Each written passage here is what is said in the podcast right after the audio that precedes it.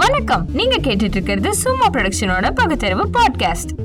வணக்கம் நேயர்களே, இந்த பதிவில் நம்ம பேச போகிறது இந்து மதம் நாட்டை அழிவின் பாதையில் எப்படி கொண்டு சென்றது, எப்படி இந்த அசிங்கம் நம்ம எல்லாரையும் அழிச்சுது அப்படிங்கிறத பார்க்கணும். அப்போ எந்த அடிப்படையில் இந்த பகுப்பாய்வு நம்ம செய்ய போகிறோம் அப்படின்னா, இந்த பதிவில் நம்ம முக்கியமாக பார்க்க போகிறது ஒரு குறிப்பிட்ட நூல் ஒன்று வெளியானது. அது ஆயிரத்தி தொள்ளாயிரத்தி மூணில் வெளியாயிருக்கு. இதை எழுதியவர் வந்து திரிபுவன்தாஸ் மங்கள்தாஸ் நாத்துபாய். அப்போ இது வந்து வெள்ளைக்காரன் எழுதுனது அப்படின்லாம் இதிலேருந்து அவ்வளோ சீக்கிரம் சுலபமாக எந்திரிச்சு ஓடிட முடியாது, தப்பிக்க முடியாது. என்ன இந்த நூல் பெயர் என்ன அப்படின்னா, Hindu caste law and custom. இப்போ மதம் ஜாதி ரெண்டையும் குறிப்பிட்டுட்டு லா அண்ட் கஸ்டமாக எப்படி இவங்க மதம் சார்ந்த சட்டமும் ஒரு கலாச்சாரத்தையும் இவங்க உருவாக்கியிருக்காங்க அப்படின்னு இந்த நூல் வந்து சொல்லுதான். இது இந்த திரிபுவன்தாஸ் மங்கள்தாஸ் நாத்துபாய் அப்படிங்கிறவர் வந்து எழுதியிருக்காரு. இதை பிரசுரித்தது வந்து Times of India press, nineteen not த்ரீயில் பாம்பே. இப்போ யாருக்கு இதை கண்கூடாக பார்க்கணும் அப்படிங்கிற விருப்பம் இருக்கோ, நீங்கள் இதை டைப் பண்ணவே இதோட பிடிஎஃப் கண்டிப்பாக உங்களுக்கு இணையதளத்தில் கிடைக்கும். ஆனால் இப்போ நம்ம என்ன தரவுகளை இதிலேருந்து இந்த பதிவில் பார்க்க போகிறோமோ அதை கண்கூடாக பார்க்கணும்னு விரும்பினா பகுத்தறிவு பாட்காஸ்ட் அப்படிங்கிற நம்ம யூடியூப் சேனலை வந்து பாருங்கள். அதில் ஸ்க்ரீன்ஷாட் நான் போட்டுறேன். அதில் தான் இது தான் நம்ம பார்க்க போகிறோம். இப்போ இந்த முதல் தரவு வந்து இது வந்து இந்த திரிபுவன்தாஸ் மங்கள்தாஸ் இவர் வந்து ஒரு மூணு கட்டுரை எழுதி அதோட ஒரு தொகுப்பு தான் இந்த நூல். இதில் வந்து எப்படி இந்து மதம் சார்ந்த சட்டங்களும் சமூக கட்டமைப்பும் இருந்துச்சு அப்படின்னு இவர் வந்து இதில் எழுதியிருக்கிறாரு. அப்போ இதை இந்த நூலை படித்ததில் எனக்கு என்ன புரியுதுனாக்கா, இவருடைய நோக்கம் வந்து என்னன்னாக்கா, அன்னைக்கு தேதியில் இந்து மதம் சார்ந்த இந்த சமூகம் எப்படி செயல்படுது அப்படிங்கிற ஒரு விழிப்புணர்வு இல்லை. அப்போ அதனால் இந்து சமூகம் வந்து நஷ்டத்தை அனுபவிக்குது. அப்போ இந்து மதம் சார்ந்து எப்படி செயல்படணும்னு அந்த இந்து மத கோட்பாடுகளை ஒரு சட்ட ரீதியான முடிவுகள் எடுக்கிறதுக்கு புரிந்து கொள்ளும்படி இருக்கணும் அப்படின்னு சொல்லி இதை வந்து இவர் எழுதுகிறாரு. நிறையா எடுத்துக்காட்டுலாம் இவருக்கு சொல்லுவார் அப்படின்னு பார்த்தா தான் அது அப்படிலாம் எதுவும் கிடையாது. எல்லாம் இவரோட சொந்த கருத்து தான். இடையிடையில் இந்த ஸ்மிருதி மட்டும் வருது, மனு மனு ஸ்மிருதி இந்த மாதிரி சாஸ்திரங்களை மட்டும் அப்படி சொல்லுது. ஒரு சில இடத்துல சாஸ்திரம் வேதான்லாம் சொற்களை பயன்படுத்துகிறாரே தவிர எந்த சாஸ்திரம் எந்த பக்கம் எந்த பேரா அப்படின்லாம் எந்த ரெஃபரன்ஸும் கொடுக்கல. ஏன்னா இன்றைக்கி தேதியில் வந்து அது ரொம்ப பெருசாக ஏதாவது ஒன்று the research papers of the scholars of the international ஆடியங்க அப்பா யாருக்கும் புரியாமல் ஒரு ஏழு எட்டு சொல்ல சொல்லிடுவாங்க. ஆனால் கடைசியில் என்ன பண்ணுவாங்கன்னா, ஒன் நோட்டை வச்சுக்கிட்டு ஒரு நூற்றி ஐம்பது இரநூறு குறைஞ்சது பிடிஎஃபை வாசிக்கிறது. அதெல்லாம் வாசிக்கிறாங்களோ இல்லையோ அந்த ஒன் நோட்டில் அதை அவ்வளோத்தையும் சேர்த்துக்கிறது. அப்போ அத்தனையும் கொண்டு போய் ரெஃபரன்ஸுன்னு போட்டுடுறது. பின்னால் நீங்கள் ரெஃபரன்ஸுன்னு பார்த்தா ஒரு நூற்றுக்கணக்கான ஆய்வு கட்டுரைகளை பார்த்தாப்புல அந்த எண்ணிக்கை பேர் யார் எழுதுனது எப்போ எழுதுனது பேர் என்ன அதை மட்டும் போட்டுருவாங்க. போட்டுட்டு இவங்க ஊரில் இருக்கிற புருடாவை பூரா முன்னாடி விட்டுருவாங்க. அப்போ இந்த மாதிரி நிறைய தரவுகளை படித்து எழுதிட்டாவே அது நியாயமானது அப்படி. அதில் வந்து பியர் ரிவ்யூடு அப்படின்னு வேறு ஒன்று சொல்லிக்கிறது. எப்படின்னா, நான் எழுதி எனக்கு வேண்டுங்கிறவங்க ஒரு நாலு பேர் பார்த்து நல்லா இருக்குது அப்படின்னு சொல்லிடுவாங்க. அப்போ எழுதுறவனா அதை நல்லா இருக்குன்னு சொல்கிறதுக்காக நாலு பேர் வாங்கியிருப்பாள். அந்த நாலு பேர் அப்புறமா இதை ஜர்னல்னு சொல்லி ஒருத்தன் பிரசுரிப்பான். அதில் ஒரு நாலு பேர் இருப்பாங்க. மொத்தமாக இந்த எட்டு பேர் மட்டுமே கை தட்டிக்கிட்டு அதோடு விட்டுருவாங்க. இதை ஒட்டுமொத்த சமூகத்துக்கிட்டேயும் ஒரு பெரிய அறிவுரையாக வேறு சொல்லுவாங்க. நீங்கள் வந்து ரிசர்ச் ஸ்காலர்ஸோட ரிசர்ச் பேப்பர்ஸ் எல்லாம் நீங்கள் படிக்கணும். அவங்க வந்து நிறைய ரெஃபரன்ஸஸ் எடுத்து பார்ப்பாங்க. நீங்கள் ஒரு புக் மட்டும் வச்சு சொல்லிட முடியாது. நிறைய ரெஃபரன்ஸஸ் எடுத்து பார்த்து அப்புறம் தான் நீங்கள் சொல்லணும் அப்படிமா. என்னடா இப்போ நீங்கள் நிறையா ரெஃபரன்ஸ் வச்சுருந்தாக்கா, இவ் இத்தனை நாளாக நம்ம சமூகத்தில் இவ்வளோ அசிங்கம் இருந்திருக்கு, இந்த ரிசர்ச் ஸ்காலர்ஸு ஒரு மயிரையும் வெளில கொண்டாந்து விடவே இல்லை.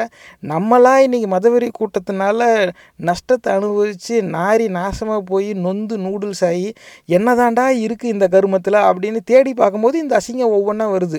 இந்த ரிசர்ச் ஸ்காலர்ஸு ஒரு புத்தகத்துக்கு மேலே படித்து தான் நான் எழுதுவேன், பியர் ரிவ்யூடு ஜேர்னல், இப்படி ஊரை ஏமாத்துகிற இந்த அயோக்கிய பயலுக இந்த அசிங்கத்தை நம்மக்கிட்ட கொண்டு வர வந்து சேர்க்காமல் இருந்தது என்ன அப்படிங்கிறது ஒரு பெரிய கேள்வி. ஆனால் அதுக்கு நம்ம தனியாக வச்சுக்குவோம். ஏன்னா அயோக்கிய பய அயோக்கியத்தனம் தான் செய்வான், அறியாமையில் இருக்கிறவன் முட்டாள்தனமாக தான் நடந்துக்குவான். ஆனால் அறிவார்ந்த கற்றறிந்த மக்கள் வந்து எது சரின்னு தெரிஞ்சும் அதை வந்து அவை நாகரிகங்கிற பேரில் அந்த சரியானதை செய்ய தவறி இருக்காங்கல்ல, அந்த அயோக்கியத்தனத்தை அவ்வளோ சீக்கிரம்லாம் விட்டுற முடியாது. அதுக்கு ஒரு தனி பதிவு இருக்குது. ஆனால் இப்போ இதில் வந்து இந்த புத்தகத்தை வாசிக்கும்போது இது பார்த்து அப்படி என்ன தான் ரெஃபரன்ஸ், ஏன்னா எல்லா கற்றறிந்த இந்த அந்த ரிசர்ச்சர்ஸ் ரிசர்ச் ஸ்காலருங்கிறவனும் ஒரு புத்தகம் படிக்கக்கூடாது, ஒரு ரெஃபரன்ஸோடு விடக்கூடாது, பலது பார்க்கணுங்கிறானே. இதில் அப்படிலாம் கிடையாது. மறுபடி மறுபடியும் இந்த மனுஸ்மிருதிங்கிறத வேணால் ஒரு தரவாக இல்லை காட்டுற, அது கூட எங்கே என்னென்னலாம் சொல்லலை, மனுஸ்மிருதியில் இப்படி போட்டிருக்கு அப்படின்னு புத்தகம் பொதுவாக சொல்கிறதோட சரி. அப்புறம் அந்த வேத சாஸ்திரம் அப்படின்னு அங்கங்கே அதோட மென்ஷன் மட்டும் வருதே தவிர மற்றபடி எதுவும் இல்லை. முழுக்க முழுக்க இவருடைய சொந்த கற்பனையை வந்து இவருடைய கண்ணோட்டத்தை வந்து இதுதான் இந்து மதம் சார்ந்தது அப்படி, அதாவது அந்த ஒரு உயர்ந்த நிலைக்கு போயாச்சுனாக்கா அவங்க என்ன சொன்னாலும் அது சரியாக இருக்கும் அப்படிங்கிற ஒரு எண்ணத்தில் எழுதி வச்சிடுறது. அப்படி தான் வந்து இந்த அசிங்கம் எழுதப்பட்டிருக்கு. இதில் நம்ம முதல் தரவை வந்து பார்ப்போம். இதில் இந்த முதல் கட்டுரை வந்து ஹிந்து கேஸ்ட்ஸ், அதே அவர் எழுதுனது தான், Tribhuvan Das, Mangal Das, Nathubhai. The subject of Hindu castes may be treated under the following heads. That caste as an institution formed on the basis of calling belongs to the Vedic and Smriti periods and was then limited only to four. That the present Hindu castes have gradually and largely developed in later times and do not strictly represent their ancient basis of formation. They may now be classed under the two original heads of Dvijas, that is, those habitually wearing or entitled to wear the sacred thread, and non-Dvijas, that is, those not wearing or not being entitled to wear the sacred thread. That castes are in the main social groups and religious to a certain extent only. That the present castes have been formed by immigration, new settlements, foreign settlers and aborigines being admitted to the Brahmanic fold. That subcastes are chiefly the result of the three separating influences of trade or calling, food, marriage. That the object of the formation of castes and subcastes was to bring about social intercourse and a cooperative spirit of harmony and mutual goodwill among individuals pursuing the same calling, bearing the same social status and holding similar tendencies. இப்போ இதில் அவர் இன்னும் கூட மேலே அவர் எழுதுகிறாரு. முதல்ல இந்த பக்கத்தில் இது முதல் பக்கம், அந்த புத்தகத்தோட முதல் பக்கம், அதனால தான் இது குறிப்பாக எடுத்து காட்டுறது. எடுத்த உடனே இவர் வந்து சொல்கிறாரு, subject of Hindu caste maybe ட்ரீட்டட்ன்றது ஃபாலோயிங் ஹெட்ஸ். ஹிந்து கேஸ்ட்டுங்கிறது என்னென்ன மாதிரி தலைப்பு கீழே நம்ம பார்க்கலாம் அப்படிங்கிறதுன்னு சொல்கிறாரு. அதில் முதல்ல இவர் என்ன சொல்கிறாருன்னா, formed on the basis of calling belongs to the Vedic and Smriti பீரியடாக, வேதிக்கு ஸ்மிருதி, அதாவது ஸ்மிருதிகள்லாம் எழுதப்பட்ட காலத்தை ஒரு காலமாகவே இவர் சொல்கிறாரு. இப்போ நம்ம வந்து சங்க காலம், சமய காலம் இப்படிலாம் சொல்கிறோம்ல, அந்தமாரி ஒரு ஸ்மிருதி காலம் அப்படிங்கிறாரு. அதில் எழுதுனதான், அதனால் அப்போ வந்து ஒன் நாலு தான் இருந்துச்சான். அதாவது இந்த ஸ்மிருதிங்கிற இந்த அசிங்கம் எழுதுனதே வந்து சமஸ்கிருதத்தில், இதெல்லாம் வந்து தேவநகரி எழுத்துலேருந்து எடுத்து போட்டது, அவனுங்களுக்குன்னு சொந்தமாக எழுத்து கூட இல்லை. சரிடா, எந்த மொழியாக இருந்தாலும் மக்கள்னு ஒரு கூட்டம்னு ஒன்று இருக்கும், அந்த மக்கள் வந்து அந்த மொழியை பேசுவாங்க, அதுக்கு இலக்கணம்னு ஒன்று இருக்கும். இந்த சமஸ்கிருதத்தை பேசுகிறதுக்கு ஏதுரா கூட்டம்னா இன்ன வரைக்கும் இல்லை. கேட்டால் இந்த சோஷியல் மீடியாவில் மட்டும் வந்து கர்நாடகாவில் ஒரு ஊர் இருக்குது, அந்த ஊரில் இன்னமும் சான்ஸ்கிரிட் பேசுகிறாங்க, மேகாலயாவில் ஒரு ஊரில் இன்னும் சான்ஸ்கிரிட் பேசுகிறாங்க, இங்கெல்லாம் இப்படி பேசுகிறாங்க. அதில் இடையில அவன் தன்னைத்தானியே அறிமுகப்படுத்திக்கும் போது I can speak I can speak seven languages including Sanskrit அப்படின்னு சொல்லிக்கிறது. எவனும் எங்கேயும் பேசியிருக்கவே மாட்டான். அது வந்து லிட்ரரி டயலெக்டு, வெறும் எழுத்து மூலமாக பதிவு செய்கிறதுக்காக உருவாக்கப்பட்ட மொழி, கோர்ட் லாங்குவேஜாக வச்சுருந்தாங்க. இந்த படிக்காத ராஜாக்கள்லாம் இந்த பார்ப்பன கூட்டத்துக்கிட்ட ஏமாந்து அழிஞ்ச கதை, அது வேறு கதைன்னு விட்டுருங்க. ஆனால் அதுவே இப்போ வந்தது, அந்த காலத்தில் தான் இது வந்து இந்த ஜாதிகள்ங்கிறது இருந்துச்சான். ஆக நேர்களே, மொதல் வரியிலேயே ஜாதி அப்படிங்கிறது வந்து முதல்ல எப்பயோ ரொம்ப நாள் முன்னாடி உருவானது அப்படிலாம் கிடையாது. நம்ம இங்கே தான் இருந்தோம், நம்ம தாய்மொழியெலாம் நம்மளோட தான் இருந்துச்சு, அதில் தான் பேசிக்கிட்டு இருந்தோம், நம்ம அதில் நிறைய இலக்கியங்கள் படைச்சிக்கிட்டு தான் இருந்தோம். நமக்கு அப்புறமா வந்த கர்மத்தில் இதுவும் ஒன்று, அதுதான் சொல்ல. இதில் வந்து நாலு தான் இருந்துச்சு, அது வேதிக் ஸ்மிருதி பீரியடான். அடுத்து வந்து இன்றைக்கு தேதியில் ஹிந்து கேஸ்ட்டுன்னு என்ன இருக்கோ, have gradually and largely developed in later times and do not strictly represent Dhar ancient basis of formation. அப்போ அன்றைக்கே வந்து இது நைன்டீன் நாட் த்ரீயில் எழுதுகிறான். அன்றைக்கே அவன் என்ன சொல்கிறான்னா, இன்றைக்கு தேதியில் வந்து நிறைய கேஸ்ட் வந்து காலப்போக்கில் உருவாயிருச்சு, அது எல்லாமே வந்து ஏன்ஷியன்ட் பேசிஸ் ஆஃப் ஃபார்மேஷன்லேருந்து கிடையாது, அன்றைக்கி எப்படி உருவாச்சோ அதுபடி கிடையாது, அதுக்கப்புறம் இவங்களா. அப்போ ஜாதிகள் வந்து நைன்டீன் நாட் த்ரீலேயே இந்தியாவில் இருந்த ஜாதிகள் வந்து காலப்போக்கில் உருவானதுங்கிறான். நேர்களே, இதுதான் அடிப்படை ஆதாரம். ஜாதி என்பது மனிதர்களால் உருவாக்கப்பட்ட ஒரு கற்பனை அடையாளங்கள், அது எந்த விதத்துலேயும் உண்மை கிடையாது. அப்போ அது அதுலேயே இவருக்கு வந்து ஒரு பெரிய டிஸ்கிரிப்பன்சி. இவர் வந்து இதெல்லாம் ஏன்ஷியன்ட் பேசிஸ் ஆஃப் ஃபார்மேஷன் கிடையாதான்.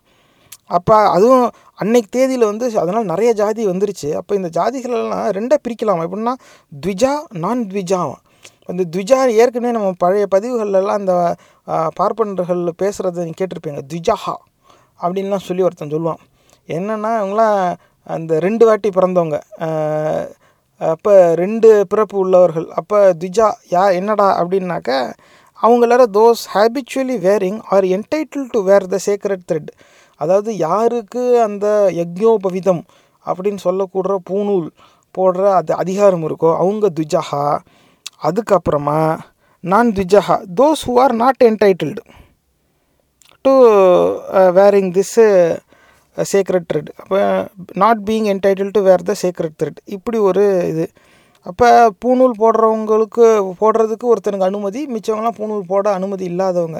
நேர்களே, இன்றைக்கி தேதியில் தமிழில் எத்தனை சமூக வலைத்தளங்களில் நீங்கள் இந்த மதவெறி கூட்டத்தோட பரப்புரையில் பூணூல் யார் வேணாலும் போடலாம், யக்ஞோபவித்தம் யார் வேணாலும் அணிந்து கொள்ளலாம், யக்ஞோபவித்தத்திற்கு பதிலாகத்தான் நம் ருத்ராட்சத்தை அணிந்து கொள்கிறோம், இப்படிலாம் சொல்லி எத்தனை பதிவு பார்க்குறீங்க. குத்து மதிப்பு, அதாவது ஃபேக்ட்டுங்கிறத விட்டுட்டு பூரா நரேட்டிவுக்கு ஏமாந்த நார பசங்க. அப்போ அந்த மாதிரி தான் ஓட்டிக்கிட்டு இருப்பாங்க. தான் ஏமாந்தது இல்லாமல் தான் கூட இன்னும் நிறைய பேர் ஏமாறணும் அப்படின்னு நினச்சிக்கிட்டு தான் அந்த பரப்புரை செய்கிறாங்க. அப்போ பூணூல் போடுற அனுமதி உள்ளவன், பூணூல் போட அனுமதி இல்லாதவன், இப்படி ரெண்டு பெரிய தலைப்பில் இந்த இந்து ஜாதிகளை பிரிச்சிடலாம் அப்படிங்கிற இதே ரெண்டாவது வரியிலேயே சொல்கிறான் இந்த ஆள் வந்து. அப்போ the that castes are in the main social groups and religious to a certain extent ஒன்லியா. அதில் வந்து இது வந்து காஸ்ட், அதாவது ஜாதிங்கிறது வந்து சோஷியல் குரூப்பாக சமூக கட்டமைப்பு, அது வந்து இவங்க வந்து குழு and religious to a certain extent only. அது வந்து ஒரு மொத்தமாக மதம் சார்ந்தது கிடையாது, கொஞ்சம் தான் மதம். சர்டைன் எக்ஸ்டென்ட்டுன்னு சொல்கிறேன். இது எப்படி மெஷர் பண்ணுறது? அதாவது இந்தந்த ஜாதிகள்லாம் இந்த மதத்துடையது, இந்தந்த ஜாதிகள்லாம் இந்த மதத்துக்கு அப்பாற்பட்டது அப்படின்ற பட்டியல் போட்டு காட்டலாம்ல, அப்படிலாம் இல்லை. இவராக சொல்லிக்கிறார் to a certain extent only. காரணம் என்னென்னா, இந்த ஜாதிகளால் கட்டமைக்கப்பட்டது தான் இந்த மதம் அப்படிங்கிற ஒரு குற்றச்சாட்டு அன்றைக்கே வந்துருச்சு. அதுக்கு இவனுங்களுக்கு பதில் சொல்ல தெரியல, அதுக்காக இப்படி எழுதுகிறான் டு சர்டைன் எக்ஸ்டென்ட் ஒன்லி. அது என்ன சர்டைன் எக்ஸ்டென்ட்? சர்டைன் எக்ஸ்டென்ட்னா எத்தனை ஜாதி இந்த மதம் சார்ந்தது, எத்தனை ஜாதி இந்த மதம் சாராதது, அதை சொல்லணும்ல. அதை அவன் சொல்லலை, ஏன்னா இவனுக்கும் தெரியாதது, குத்து மதிப்பாக சொல்லிக்கிட்டு இருக்கான். அதனால் வந்து எல்லாத்தையுமே நீ மதம் மேலே சொல்ல முடியாது. ஏன் ஏன் அந்த கேள்வி வருதுன்னா, மதம் மாறுறாங்க மதம் மாறுறாங்கம்பாங்க. சரி, எல்லா இஸ்லாமியர்களையும் கிறிஸ்தவர்களையும் இந்து கூப்பிட்டு வந்துடும், எல்லார் தோல்லையும் பூணூலை போட்டு பாப்பானா ஏற்றுக்குவானாவன்? அப்படி ஏற்றுக்கிறதா இருந்தால் மொத்த நாட்டையும் ஏற்றுக்க வேண்டியது தானே. எல்லோரும் வாங்க, எல்லோரும் பூணூல் போட்டுருவோம், எல்லோரும் பிராமின், ஜாதியே இருக்காது, எந்த பிரச்சனையும் இல்லை, ஒட்டுமொத்த நாடு எல்லோரும் ஒன்று தான் அப்படிம்போம். இதுவும் ஒன்று தான், இல்லை ஜாதியே செல்லாதுன்னு அறிவிக்கிறதும் ஒன்று தான். ஆனால் அப்போ அது ரெண்டையுமே வந்து நிராகரிப்பா, நாங்கள் நாங்கள் தான், நீங்கள் நீங்கள் தான் அப்படிம்பா. அதுக்கு தான் வந்து, ஆனால் அதுக்கப்புறமா இது வந்து இந்த ஜாதியால் கட்டமைக்கப்பட்டது தான் இந்த மதம் அப்படின்னு நமக்கு சொன்னோம்னாக்கா அதை மறுக்கிறதுக்காக இப்படி எழுதுகிறான் and religious to a certain extent only. அதில் அவன் என்ன சொல்கிறான்னா, that the present castes have been formed by, அவன் வந்து ஏபிசின்னு போடுறான். என்னென்னா immigration, new settlement, foreign settlers and aborigines being admitted to the Brahmanic fold. அந்த பார்ப்பனருங்கிற அந்த அடையாளத்துக்குள்ளேயே இமிக்ரேஷனாக வேறு என்ன புலம்பெயர்ந்து வந்தது, நியூ செட்டில்மெண்ட் புதுசாக கூட்டம் உருவானது, ஃபாரின் செட்டிலர்ஸ் வெளிநாடை சேர்ந்தவங்க இங்கே வர்றது அண்ட் அபாரிஜின்ஸ், அதாவது பூர்வக்குடி அப்படிங்கிறவனும் சேர்ந்து இதில் வந்துட்டான். அப்போ ஜாதி அடையாளத்துக்குள்ளே உள்ளூர்காரனும் சரி, வெளியூர்காரனும் சரி, வெளிநாட்டுக்காரன் பல பேர் வந்திருக்கான். அதுவும் in admitted to the Brahmanic fold இப்படியே வந்துருச்சு நேர்களே. அப்போ இந்த பிராமின் அப்படிங்கிற அடையாளமே வெறும் உள்ளூர்காரன் மட்டும் இல்லை, வெளியூர்காரன், வெளிநாட்டிலேருந்து வந்தவன், வந்தவன் போனவன் எல்லாம். இதுதான் நேர்களே அடிப்படையே இந்த வந்தேரிங்கிற சொல்லுக்கு. வந்தேரினாக்கா ஒரு நிலத்துலேருந்து இன்னொரு நிலத்துக்கு வந்தேரி குடியேறினவர்கள், அவ்வளோதான். அது வந்து இவனே அதை வந்து சொல்கிறான். இப்போ வந்து எதனால் இப்படி present day castes have been formed by immigration, new settlements, foreign matters and aborigines being admitted to the Brahmanic fold. இப்போ இந்த பிராமின்கிற அடையாளத்துக்குள்ளேயே வந்தவன் போனவன்லாம் சேர்ந்துருக்கான். அப்போ இவனாக ஒரு பேரை உருவாக்கிக்கிறான், எவனுக்கெலாம் வாய்ப்பு கிடைச்சது எல்லோரும் இந்த பேரில் சேர்ந்துக்கிட்டான். அப்போ மிச்சம் இருக்கிறவனுக்குலாம் இவன் ஏதோ ஒரு பேரை வச்சுருக்கான், இல்லை அவன் ஏற்கனவே ஒரு பேரோடு சுற்றிக்கிட்டு இருந்திருக்கான், இல்லை இவன் வைக்கிறத பார்த்து அவனும் ஆளுக்கு ஒரு பேரை சொல்லிக்க ஆரம்பிச்சிட்டான், அவ்வளோதான். அப்போ அடுத்து அதை அதை வந்து ஒரு விளக்குறாரு. என்ன சொல்கிறாருன்னா, the subcaste are chiefly the result of the three separating influences of trade or calling, food and marriage, செய்யும் தொழில், உணவு, திருமண முறை. அப்போ நமக்கு வள்ளுவன் ஏற்கனவே கற்பிச்சிருக்கான். அதாவது பிறப்புக்கும் எல்லா உயிருக்கும் சிறப்பு ஒவ்வா செய்தொழில் வேற்றுமையால் அப்படின்னு. அப்போ செய்கிற செய்தொழில் வேற்றுமையான் செய்தொழில் வேற்றுமையான்னு அதை மட்டும் தனியாக சொல்லிக்கிட்டு இருப்பாங்க மதவெறி கூட்டம். அந்த சிறப்பு ஒவ்வாங்கிறத விட்டுருவாங்க. அதாவது ஒவ்வாது என்ன ஒவ்வாது தொழிலின் அடிப்படையில் வேறுபாடு பார்க்குறது ஒவ்வாதுரா, பிறப்பால் எல்லா உயிருமே ஒன்று தாண்டா விளக்கெண்ணையலா அப்படின்னு நம்ம வள்ளுவன் நமக்கு ஏற்கனவே கற்பிச்சுட்டு போயிட்டான்.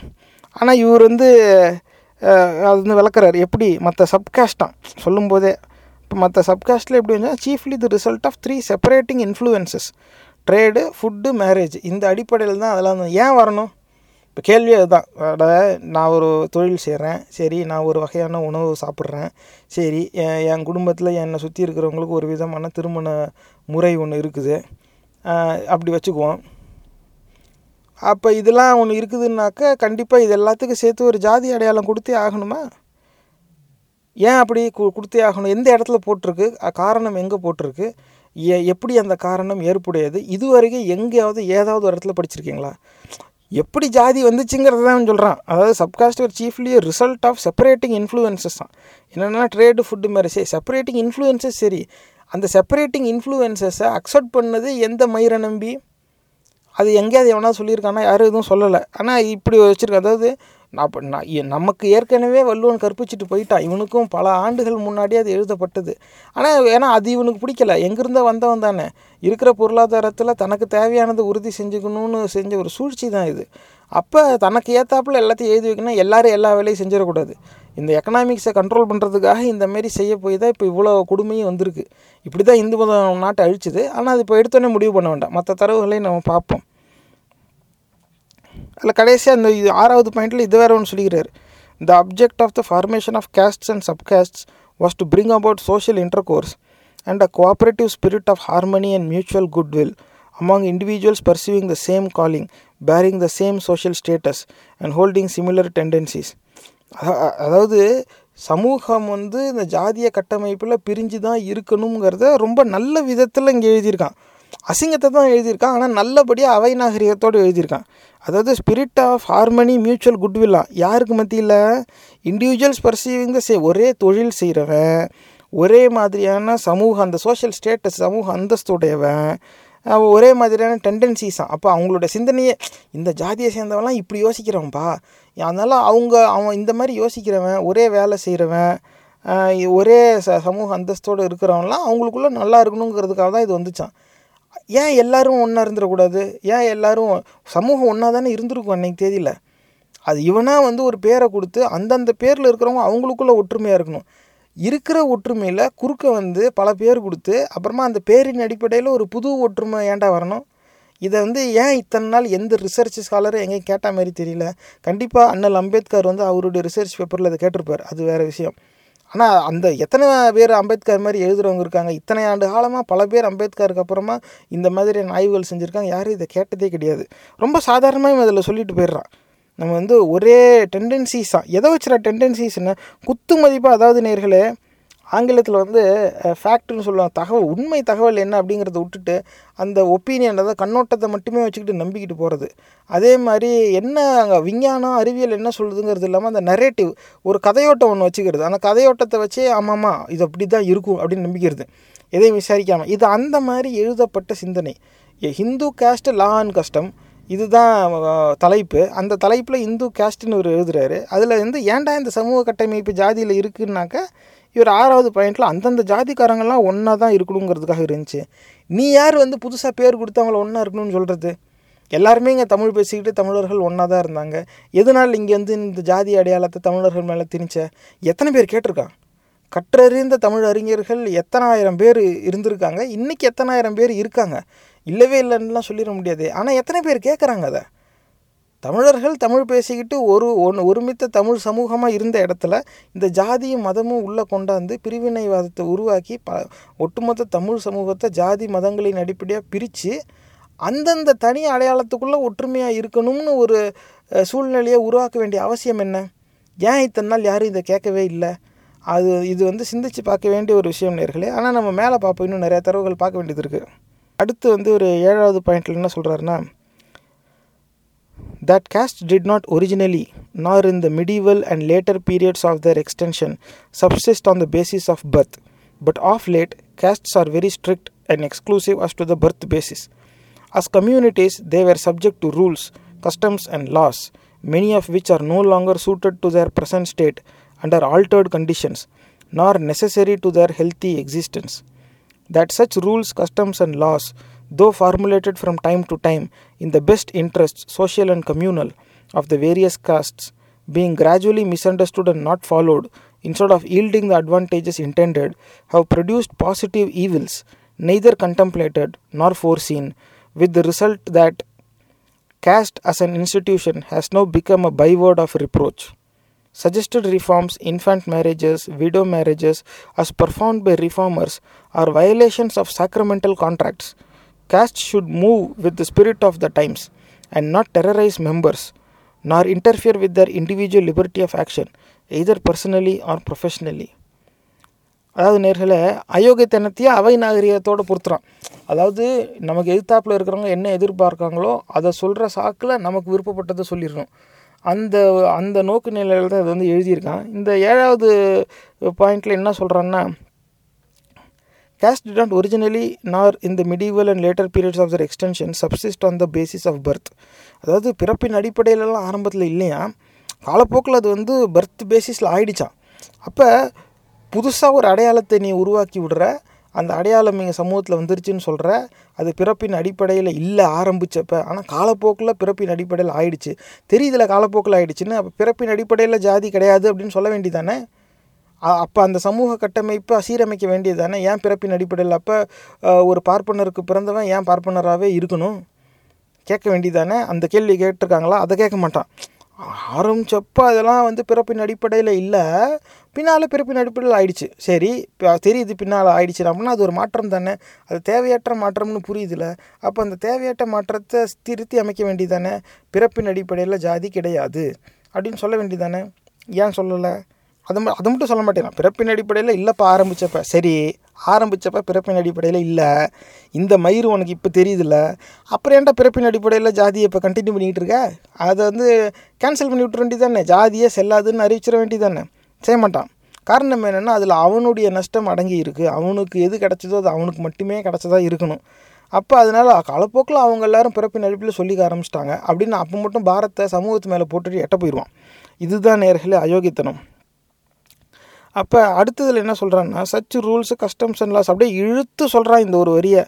அப்போ இந்த though formulated from time to time the customs லாஸுங்கிற அப்புறமா formulated from time to time காலத்துக்கு ஏற்றாப்பில் மாற்றி எழுதிக்கிட்டே இருந்தாங்களாம். அது வந்து பெஸ்ட்டு இன்ட்ரெஸ்ட் தான், சோஷியல் அண்ட் கம்யூனல் இன்ட்ரெஸ்ட்டில் உருவானதான். அப்போ காலப்போக்கில் அது வந்து தப்பாக புரிஞ்சுக்கிட்டாங்களாம். அதனால என்ன ஆயிடுச்சுனாக்கா, அந்த ஜாதி மதம் சார்ந்த கோட்பாடுகளை வந்து இவன் தப்பாக புரிஞ்சுக்கிட்டதுனால அதுலேருந்து வர வேண்டிய நல்லதுக்கு பதிலாக அது நிறைய கெட்டது உருவாக்கிடுச்சான். பாசிட்டிவ் ஈவில்ஸான். ஈவில் எப்படா பாசிட்டிவாக இருக்கும்? விளக்கெண்ண அதான் ஈவில்ன்ட்ட, கொடூரமாக கொடுமையானதுன்ட்டு. அப்புறம் அதில் என்ன பாசிட்டிவ்? அப்போ பாசிட்டிவ் ஈவில் உருவாக்கிடுச்சான். அதில் வந்து அது யாரும் எதிரும் பார்க்கலையா. அப்போ அதோட விளைவு என்ன ஆயிடுச்சுன்னாக்கா, அது வந்து ஒரு இன்றைக்கி வந்து ஜாதிங்கிறத எல்லோரும் திட்டுறதுக்கு பயன்படுத்திட்டாங்க. ஆக ஆயிரத்தி தொள்ளாயிரத்தி மூணில் இந்த புத்தகம் எழுதும்போதே ஜாதி என்கிறது இந்த சமூகத்தால் நிராகரிக்கப்பட்ட ஒரு விஷயமாக தான் இருந்திருக்கு. அதை மீறி ஒரு சமூக கட்டமைப்பை வைக்கணுங்கிறதுக்காகவே இந்த மாதிரி நூல் வந்து எழுதி பிரசுரிச்சிருக்காங்க. அப்போ அதை தான் இவன் சொல்கிறான். அதாவது ஆரம்பத்திலலாம் நல்லா தான் இருந்துச்சு, சமூகத்தோட நல்லதுக்காக தான் அந்த ஜாதி மதத்தின் அடிப்படையில் கோட்பாடுகள் இருந்துச்சு. அது இவங்க தப்பாக புரிஞ்சுக்கிட்டாங்க. தப்பாக புரிஞ்சுக்கிட்டதுனால அதில் வந்து நிறையா தீயது உருவாயிடுச்சு. கடைசியில் ஜாதியே வந்து ஒரு கெட்டதுங்கிற மாதிரி பேச்சு தெரியுது இல்லை.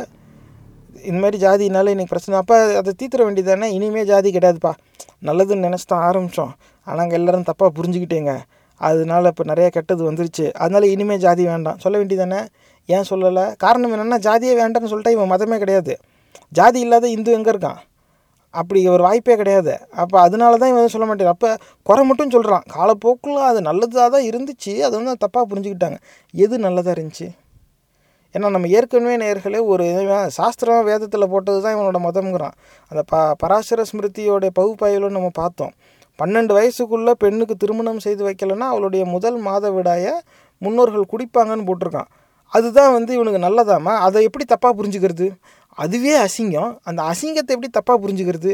அப்போ காலப்போக்கில் வந்து இந்த காஸ்ட் இதெல்லாம் உருவானது வந்து தப்பாக புரிஞ்சுக்கிட்டாங்களாம், அதனால வந்து கெட்டது வந்துருச்சான், அதனால இன்றைக்கி வந்து ஜாதியை வந்து எல்லோரும் கெட்டதை பேச ஆரம்பிச்சிட்டாங்களாம். அதையே இப்போ கெட்டதுன்னு தெரியுது, பேசுகிறாங்கன்னு தெரியுது, அப்போ அதை விட்டுற வேண்டியதானே? அதை மட்டும் அவன் செய்யலை. அந்த குறை சொன்னாலும் மற்றவங்களுக்கு ஏத்தாப்பில் குறை சொல்லணும், அவன் மனசில் இருக்கிறது தான் நம்மளும் சொன்னதாக இருக்கணும். ஆனால் அவன் சொன்னதை நம்ம முழுசாக ஒத்துக்கக்கூடாது. இதுதான் இந்த நோக்கு நிலை தான். இந்த இந்த பாயிண்ட்டுக்கு எந்த வேல்யூவுமே கிடையாது, சும்மா இவனா இப்படி போட்டு வச்சுக்கிறான். அடுத்து வந்து suggested reforms. Infant marriages, widow marriages as performed by reformers are violations of sacramental contracts. நேர்களே, சஜஸ்டட் ரிஃபார்ம்ஸ் அதாவது என்ன மாதிரியான சீர்திருத்தங்கள் வந்து சொல்லப்படுது அதை எடுத்துக்கிட்டு, விடோ ரீமேரேஜஸை அந்த பக்கம் போட்டுக்கிட்டு, இடையில இன்ஃபேண்ட் மேரேஜஸ்னு ஒன்று போட்டுக்கிறான். போட்டுட்டு இதெல்லாம் வந்து ரிஃபார்மர்ஸு, சீர்திருத்தவாதிகள் செய்கிற இந்த சமூக சீர்திருத்தமோ இல்லை விதவை மறுமணமோ இல்லை குழந்தை திருமணமோ இதெல்லாம் வந்து சாஸ்திரத்துக்கு ஒவ்வாத ஒன்று அப்படின்னு. அதாவது இவனுக்கு என்னென்னா, சமூக சீர்திருத்தவாதிகள் வந்து பல சீர்திருத்தங்களை செய்ய ஆரம்பிச்சிட்டாங்க, பேச ஆரம்பிச்சிட்டாங்க, அதை அமலுக்கு கொண்டு வர ஆரம்பிச்சிட்டாங்க. அதில் குறிப்பாக ஒன்று வந்து இந்த விதவை மறுமணம். ஒரு பெண் வந்து கணவனை இழந்தாச்சு, அவங்க விதவை ஆகிட்டாங்கன்னாக்கா பூ போட்ட எல்லாத்தையும் எடுத்துகிட்டு மொட்டை போட்டு ஊருக்கு வெளியில் தீண்டத்தகாதவர்கள்னு ஒதுக்கி வைக்காமல் அவங்களுக்கு அவங்களுடைய வாழ்க்கை அவங்களுடைய பொறுப்பு, அவங்க இன்னொரு மறுமணம் செஞ்சுக்கலாம் அப்படிங்கிறத சொல்லி இந்த சமூக சீர்திருத்தவாதிகள் அதை ஒரு பெரிய செயல்பாடாக இறங்கி செய்ய ஆரம்பிச்சிட்டாங்க. அதில் உனக்கு விருப்பம் இல்லை. அப்போ அந்த சீர்திருத்தவாதிகளை எப்படி குற்றவாளியாக சொல்லலாம்? ரெண்டு நல்லதுக்கு நடுவில் ஒரு கெட்டத்தை சேர்த்து வைக்கிறான் பாருங்கள். Suggested reforms, infant marriages, widow marriages இதெல்லாம் வந்து ரீஃபா எந்த ரீஃபார்மர் எந்த சமூக சீர்திருத்தவாதி குழந்தை திருமணத்தை ஆதரிச்சிருப்பான்? குழந்தை திருமணத்தை ஆதரிக்கிறவன் எப்படி ஒரு சமூக சீர்திருத்தவாதியாக இருப்பான்? அவன் அதை அசிங்கம்னு தான் திரிக்கிட்டு இருப்பான். டே, குழந்தைங்கள ஏண்டா கட்டி வைக்கிற? இது வந்து வயது முதிர்ந்த அடல்ட்ஸுக்கு செய்ய வேண்டிய ஒரு விஷயத்த குழந்தைக்கு வந்து செஞ்சு வைக்கிறேன். அந்த குழந்தைக்கு அப்படின்னா என்னன்னு தெரியுமா? தனக்கு என்ன நடக்குதுன்னே தெரியாமல் இருக்கிற வயசில் போய் கட்டி வைக்கிறியே, இது அயோக்கியத்தனம் கிடையாதா? அப்போ அப்படி செய்யக்கூடாதுன்னு பேசினவன் தான் இந்த சமூக சீர்திருத்தவாதி. அதே சமூக சீர்திருத்தம் செஞ்சவங்க தான் ஏன் வந்து கணவனை இழந்த பிறகு விதவை பெண்கள் வந்து விதவைன்னு சொல்லி அவங்களையே நம்ம ஓரம் கட்டணும், அவங்க மறுமணம் செஞ்சுக்கிட்டு அவங்க வாழ்க்கையை வாழலாமே அப்படின்னு சொல்லி அந்த விதவைகளுக்கு மறுமணம் செஞ்சு வைக்கிற வேலையெல்லாம் இறங்கிட்டாங்க. அதில் எனக்கு விருப்பம் இல்லை. அதை ஆனால் அவங்கள எப்படி குற்றச்சாட்டாக சொல்கிறது? இந்த ரிஃபார்மர் செஞ்சது எங்கள் சாஸ்திரத்துக்கு எதிரானது அப்படின்னு சொல்லிட்டா உடனே திட்டுவாங்க. ஏண்டா நீயும் செய்ய மாட்டே, அவன்தான் வந்து இல்லாதவங்களுக்கு உதவுறான், அதையும் நீ தப்பு சொல்லுவியா அப்படின்னு கேள்வி வந்துடும். அப்போ இந்த சீர்திருத்தவாதியை எப்படி கெட்டதாக சித்தரிக்க முடியும்? கூட இன்ஃபேண்ட் மேரேஜஸை போட்டுருணும். இந்த குழந்தை திருமணம், விதவை மறுமணம் இதெல்லாம் வந்து இந்த ரிஃபார்மர்ஸ் செய்கிறா, அவள் செய்கிறது வந்து சாக்ரமெண்டல் கான்ட்ராக்ட்ஸுக்கு எதிரானது, அது totally unacceptable, I just can't tolerate it அப்படின்னு சொல்லி இந்த பாயிண்ட் வந்து போட்டிருக்காரு வழக்கண்ண. ஆனால் இப்படி தான் நேர்கள், இது வலதுசாரியோடைய ஒரு டெம்ப்ளேட்டுன்னு சொல்லணும். இந்த சாமி கும்பிடுற சாமி ஜாதி பாசம் உடைய அயோக்கியர்கள் இப்படி தான் எல்லா இடத்துலையும் சொல்லுவாங்க. அவனுக்கு யாரை கெட்டவனாக சித்தரிக்கணுமோ கண்டிப்பாக அவனை கெட்டவன்னு சொல்கிற மாதிரி ஒரு குற்றச்சாட்டை வச்சுக்கிட்டு கூட இவனுக்கு வேண்டாததையும் ரெண்டு கூட சேர்த்துருவான். இப்போ அந்த ரிஃபார்மர்ஸ் செஞ்சது எல்லாமே நீங்கள் தப்புன்னு நீங்கள் சொன்னீங்கன்னா விடோ ரீமேரேஜே நீங்கள் தப்புன்னு சொன்ன மாதிரி ஆகிடும். ஆமாம்மா, சைல்டு மேரேஜ் அதெல்லாம் செய்யக்கூடாதா, இவங்க சொல்கிறது சரிதான் அப்படின்ற. ஆனால் இவன் அந்த ஸ்டேட்மெண்ட்டில் கூட சேர்த்துக்கிட்டது விடோ ரீமேரேஜ். சி சமூக சீர்திருத்தவாதிகள் குழந்தை திருமணத்தையும் எதிர்த்தாங்க, இன்றைக்கும் எதிர்க்கிறாங்க. விதவை இந்த பெண்கள் மறுமணத்தையும் ஆதரித்தாங்க, இன்றைக்கும் ஆதரிக்கிறாங்க. ஆனால் இது ரெண்டையும் கலந்து சொல்கிறேன். இதுதான் நேர்களே இந்த வலதுசாரி அயோக்கியர்கள் வந்து செஞ்சது. இந்த மாதிரி வந்து ஒரு புத்தகம் எழுதியிருக்கேன். இதை டைம்ஸ் ஆஃப் இந்தியா ப்ரெஸ் வெளியிட்டிருங்கிறத நினச்சா ரொம்ப அசிங்கமாக இருக்குது. ஆனால் இதுதான் வந்து இவர் போட்டிருக்காரு. இவர் வந்து என்ன பேரை பார்ப்போம், திரிபுவன் தாஸ், மங்கல் தாஸ், நாத்து பாய், நாத்து பாயா, நாத்து பால், நாத்து பாய்னு வச்சுக்கோமே, என்ன இப்போ வித்தியாசம், அயோக்கிய பையன். ஆனால் இப்படி வந்து எழுதியிருக்கிறான். அப்போ சமூக சீர்திருத்தவாதிகள் அன்றைக்கி செயல்பட்டுருக்காங்க அப்படிங்கிறது இதுலேருந்து புரிஞ்சிக்க முடியுது. இந்த மாதிரி சமூகத்தில் இருக்க பல அசிங்கத்தை வந்து அவங்க கடுமையாக விமர்சிச்சிருக்காங்க, இதுக்கு எதிராக அவங்க செயல்பட்டுருக்காங்க, பல பேருக்கு நிவாரணமும் அவங்க உருவாக்கி கொடுத்துருக்காங்க. அதனால் ஏற்றுக்க முடியல. இந்து ஜாதி மத க அடிப்படையில் உருவான அந்த கட்டமைப்பை மீறி யாரும் செயல்படக்கூடாதுங்கிற நோக்கத்தில் தான் இதை வந்து எழுதுகிறான். மேலே பார்ப்போம். இன்னொரு இடத்துல இவர் வந்து அதே கட்டுரையில் என்ன எழுதியிருக்காரு அப்படின்னு பார்த்தா, Varna, Jati and Nyati. As I mentioned above, Varna meaning color, Jati meaning birth or race, from Jan to be born. and uh, Nyati or Nyat, meaning caste from D N A, to know, that is the distinctive peculiarity or feature by which each, each caste is known, or the three. Uh, Varna, Jati, Nyatiya, Moona. இப்போ இந்த வர்ணா அப்படிங்கிறது என்ன சொல்கிறா, meaning கலரான். அப்புறம் ஜாத்திங்கிறது வந்து by பர்த்தான், அதாவது ஜன்னு அப்படின்னா ஜென்மமாக, பர்த்தா ரேஸான். அப்புறமா ஞாத்தி அப்படிங்கிறது வந்து டிஎன்ஏவான். அப்போ distinctive peculiarity or feature by which each caste is known, அதாவது எங்கேருந்து எந்த அடிப்படையில் எந்த விஞ்ஞான ஆராய்ச்சி ஜாதிக்கு ஜாதி டிஎன்ஏ வேறுன்னு நிரூபிச்சுது, எங்கேயும் கிடையாது. சும்மா இவனா சொல்லிக்கிறான். இதில் மூணு கட்டமைப்பு, வர்ணான்னா நிறத்தை பார்த்தான், அதுக்கப்போ வர்ணா குணங்களின் அடிப்படையிலன்னு எத்தனை பேர் நீங்கள் எந்த எத்தனை இடத்துல எழுதி பார்த்துருப்பீங்க. வலதுசாரி சிந்தனையாளர்கள், அந்த சாமி கும்பிட்ற நெத்தியில் போட்டு கையில் கட்டுன்னு இருக்கிற அயோக்கியர்கள் எழுதி பல இடத்துல இன்றைக்கி சமூக வலைத்தளமாகட்டும் எங்கே இருந்தாலும் பொது வெளியில் பேசிக்கிட்டு இருக்கிறது வர்ணம் என்பது குணங்களின் அடிப்படையில் பிரிக்கப்பட்டது அப்படின்னு சொல்லி ஊரை ஏமாத்துற பிச்சைக்காரத்தனா நம்ம எல்லோரும் அறிஞ்சது தான். ஆனால் இதில் அவன் என்ன போடுறான், வர்ணா ஒன்னா அந்த சொல்லுக்கு அப்படியே நேராக பொருள் சொல்கிறான், மீனிங் கலர். அப்போ அதான் அந்த வெள்ளையாக இருக்கிறவெல்லாம் நல்லவன், கருப்பாக இருக்கிறவெல்லாம் கெட்டவன்பாங்களே அந்தமாரி. அப்புறம் ஜாதி மீனிங் பர்த் ஆர் ரேஸ், அது ஜன்னு டு பி பான். இப்போ ஜன்னுனா டு பி பான்னு. அப்போ அந்த சொல் அதாவது சொற்பிறப்பியல் வரைக்கும் போயிட்டார். இந்த ஜாதிங்கிற சொல் எப்படி ஆச்சுன்னா, ஜன்னு அப்படின்னா பிறப்பு, அந்த அதுலேருந்து வந்ததுனால பிறப்பின் அடிப்படையில். இப்போ தான் போன பக்கத்தில் போட்டிருந்தான் ஜாதிங்கிறது பிறப்பின் அடிப்படையில் கிடையாது, அது ஆனால் காலப்போக்கில் பிறப்பின் அடிப்படையில் ஆயிடுச்சு, மக்கள் தப்பாக புரிஞ்சுக்கிட்டாங்க அப்படின்னா. அப்போ என்ன மயிருக்கு இப்போ இங்கே ஜாதிங்கிறதுக்கு பொருளில் பைபர்த்துன்னு இவன் போட்டான். இவனே இவனுடைய நூல்லையே மொத பக்கத்தில் எழுதுனதை அடுத்த பக்கத்தில் மறுத்து எழுதியிருக்கானேர்களே. ஆனால் இதை கவனிக்காமல் பிரசுரித்த டைம்ஸ் ஆஃப் இந்தியாவுக்கு அறிவு அன்னைக்கு எந்த மயிரை பிடுங்கிக்கிட்டு இருந்துச்சு அப்படின்னு நம்ம கேட்டாகணும். ஏன்னா அவன் அன்றைக்கி அப்படி பிரசுரித்ததுனால the highly eminent right wing scholars have written and publish the research paper அப்படின்னு இந்த பிச்சைக்காரத்தனத்தை பார்த்து எத்தனை பேர் ஏமாந்துருப்பான். அவன் ஏமாந்தது இல்லாமல் இந்த சமுதாயத்தில் இந்த அசிங்கத்தை எத்தனை இடத்துல போய் அவன் அமல்படுத்தியிருப்பான். அன்றைக்கி நம்ம நாடு படுற கஷ்டத்துக்கு பெரும்பாலான காரணங்கள் இந்த மாதிரி எழுதப்பட்ட அசிங்கம் தானே.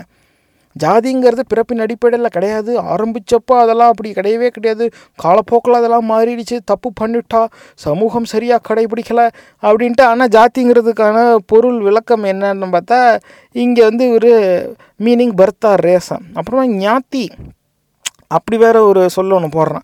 கேட்டால் மீனிங் கேஸ்ட் ஃப்ரம் டிஎன்ஏவா, அதே போடுறா பிறப்பால் ஒரு ஜாதி, அப்புறமா டிஎன்ஏவால் அதாவது மரபணு அடிப்படையில் இன்னொரு ஜாதியா. எல்லாருக்கும் மரபணுவிலே வித்தியாசம் இருக்குமா.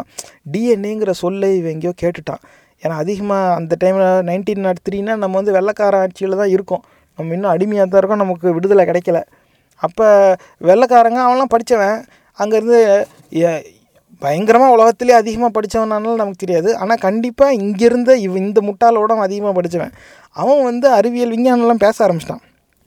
அப்போ அந்த டிஎன்ஏங்கிற சொல்ல அவன் பயன்படுத்த ஆரம்பிச்சிட்டான். ஏன்னா அன்றைக்கே அந்த புரிதல் இருந்திருக்கு மனிதர்களுக்கு, அந்த மரபணுங்கிறது. அப்போ அப்போ மரபணு அடிப்படையில் ஒன்று இருக்கான். அப்போ that is the distinctive peculiarity or feature by which each caste is known. எப்படி எந்த விஞ்ஞான அறிவியல் ஆராய்ச்சி ஜாதிகளுக்கு இடையே மரபணு அளவில் வித்தியாசம் இருக்குதுன்னு நிரூபிச்சிருக்கு. மரபணு எல்லாம் ஒரு ஒரு ஜாதிக்கு ஒரு மரபணு இருக்கும் அப்படின்னு இவனாக ஒரு இடத்துல எழுதிக்கிட்டு, அதாவது இவனாக ஒப்பீனியனுங்கிற பேரில் ஒரு ஆர்டிக்கிளை பப்ளிஷ் பண்ணிவிட்டு அந்த ஆர்டிக்கிளை ரெஃபரன்ஸாக வச்சு மற்ற ஆர்டிக்கிள்லாம் பப்ளிஷ் பண்ணுறது. அப்போ அந்த பப்ளிகேஷனை நீங்கள் எடுத்து பார்த்தா நூறு ரெஃபரன்ஸ் இருக்கும், நூறுமே ஒப்பீனியனாக இருக்கும். அது நமக்கு எங்கேருந்து தெரிய போகுது. ஆனால் ஒரு நூறு ஆர்டிக்கிளை ரெஃபர் பண்ணி எழுதியிருக்காரு. இதெல்லாம் வந்து ஹைலி எமினன்ட் ஸ்காலர்ஸ். இந்த எமினன்ட் ஸ்காலருங்கிற தலைப்புக்கு கீழே அயோக்கியர்கள் செஞ்ச அயோக்கியத்தனத்தோட விளைவு தான் இன்றைக்கி நம்ம நாடு இவ்வளோ கஷ்டப்பட்டுக்கிட்டு இருக்கு நேர்களே. தயவு செஞ்சு அந்த சொல்லை வச்சுக்கிட்டு எவன் வந்தாலும் கிட்ட போயிடாதீங்க. கட்டிப்பிடிக்கிற சாக்கில் உங்கள் கிட்னியை உருவிடுவானுங்க. ஏன்னா நம்ம நாட்டிலேருந்து இப்படி பல விஷயத்தை உருவுனது அவனுங்க தான். அதான் டிஎன்ஏ அடிப்படையில் ஒரு ஒரு ஜாதி கற்பிக்க, இது வந்து இந்த ஒரு பகுதியை மட்டும் மற்ற இடத்துல எவனும் பயன்படுத்தலை.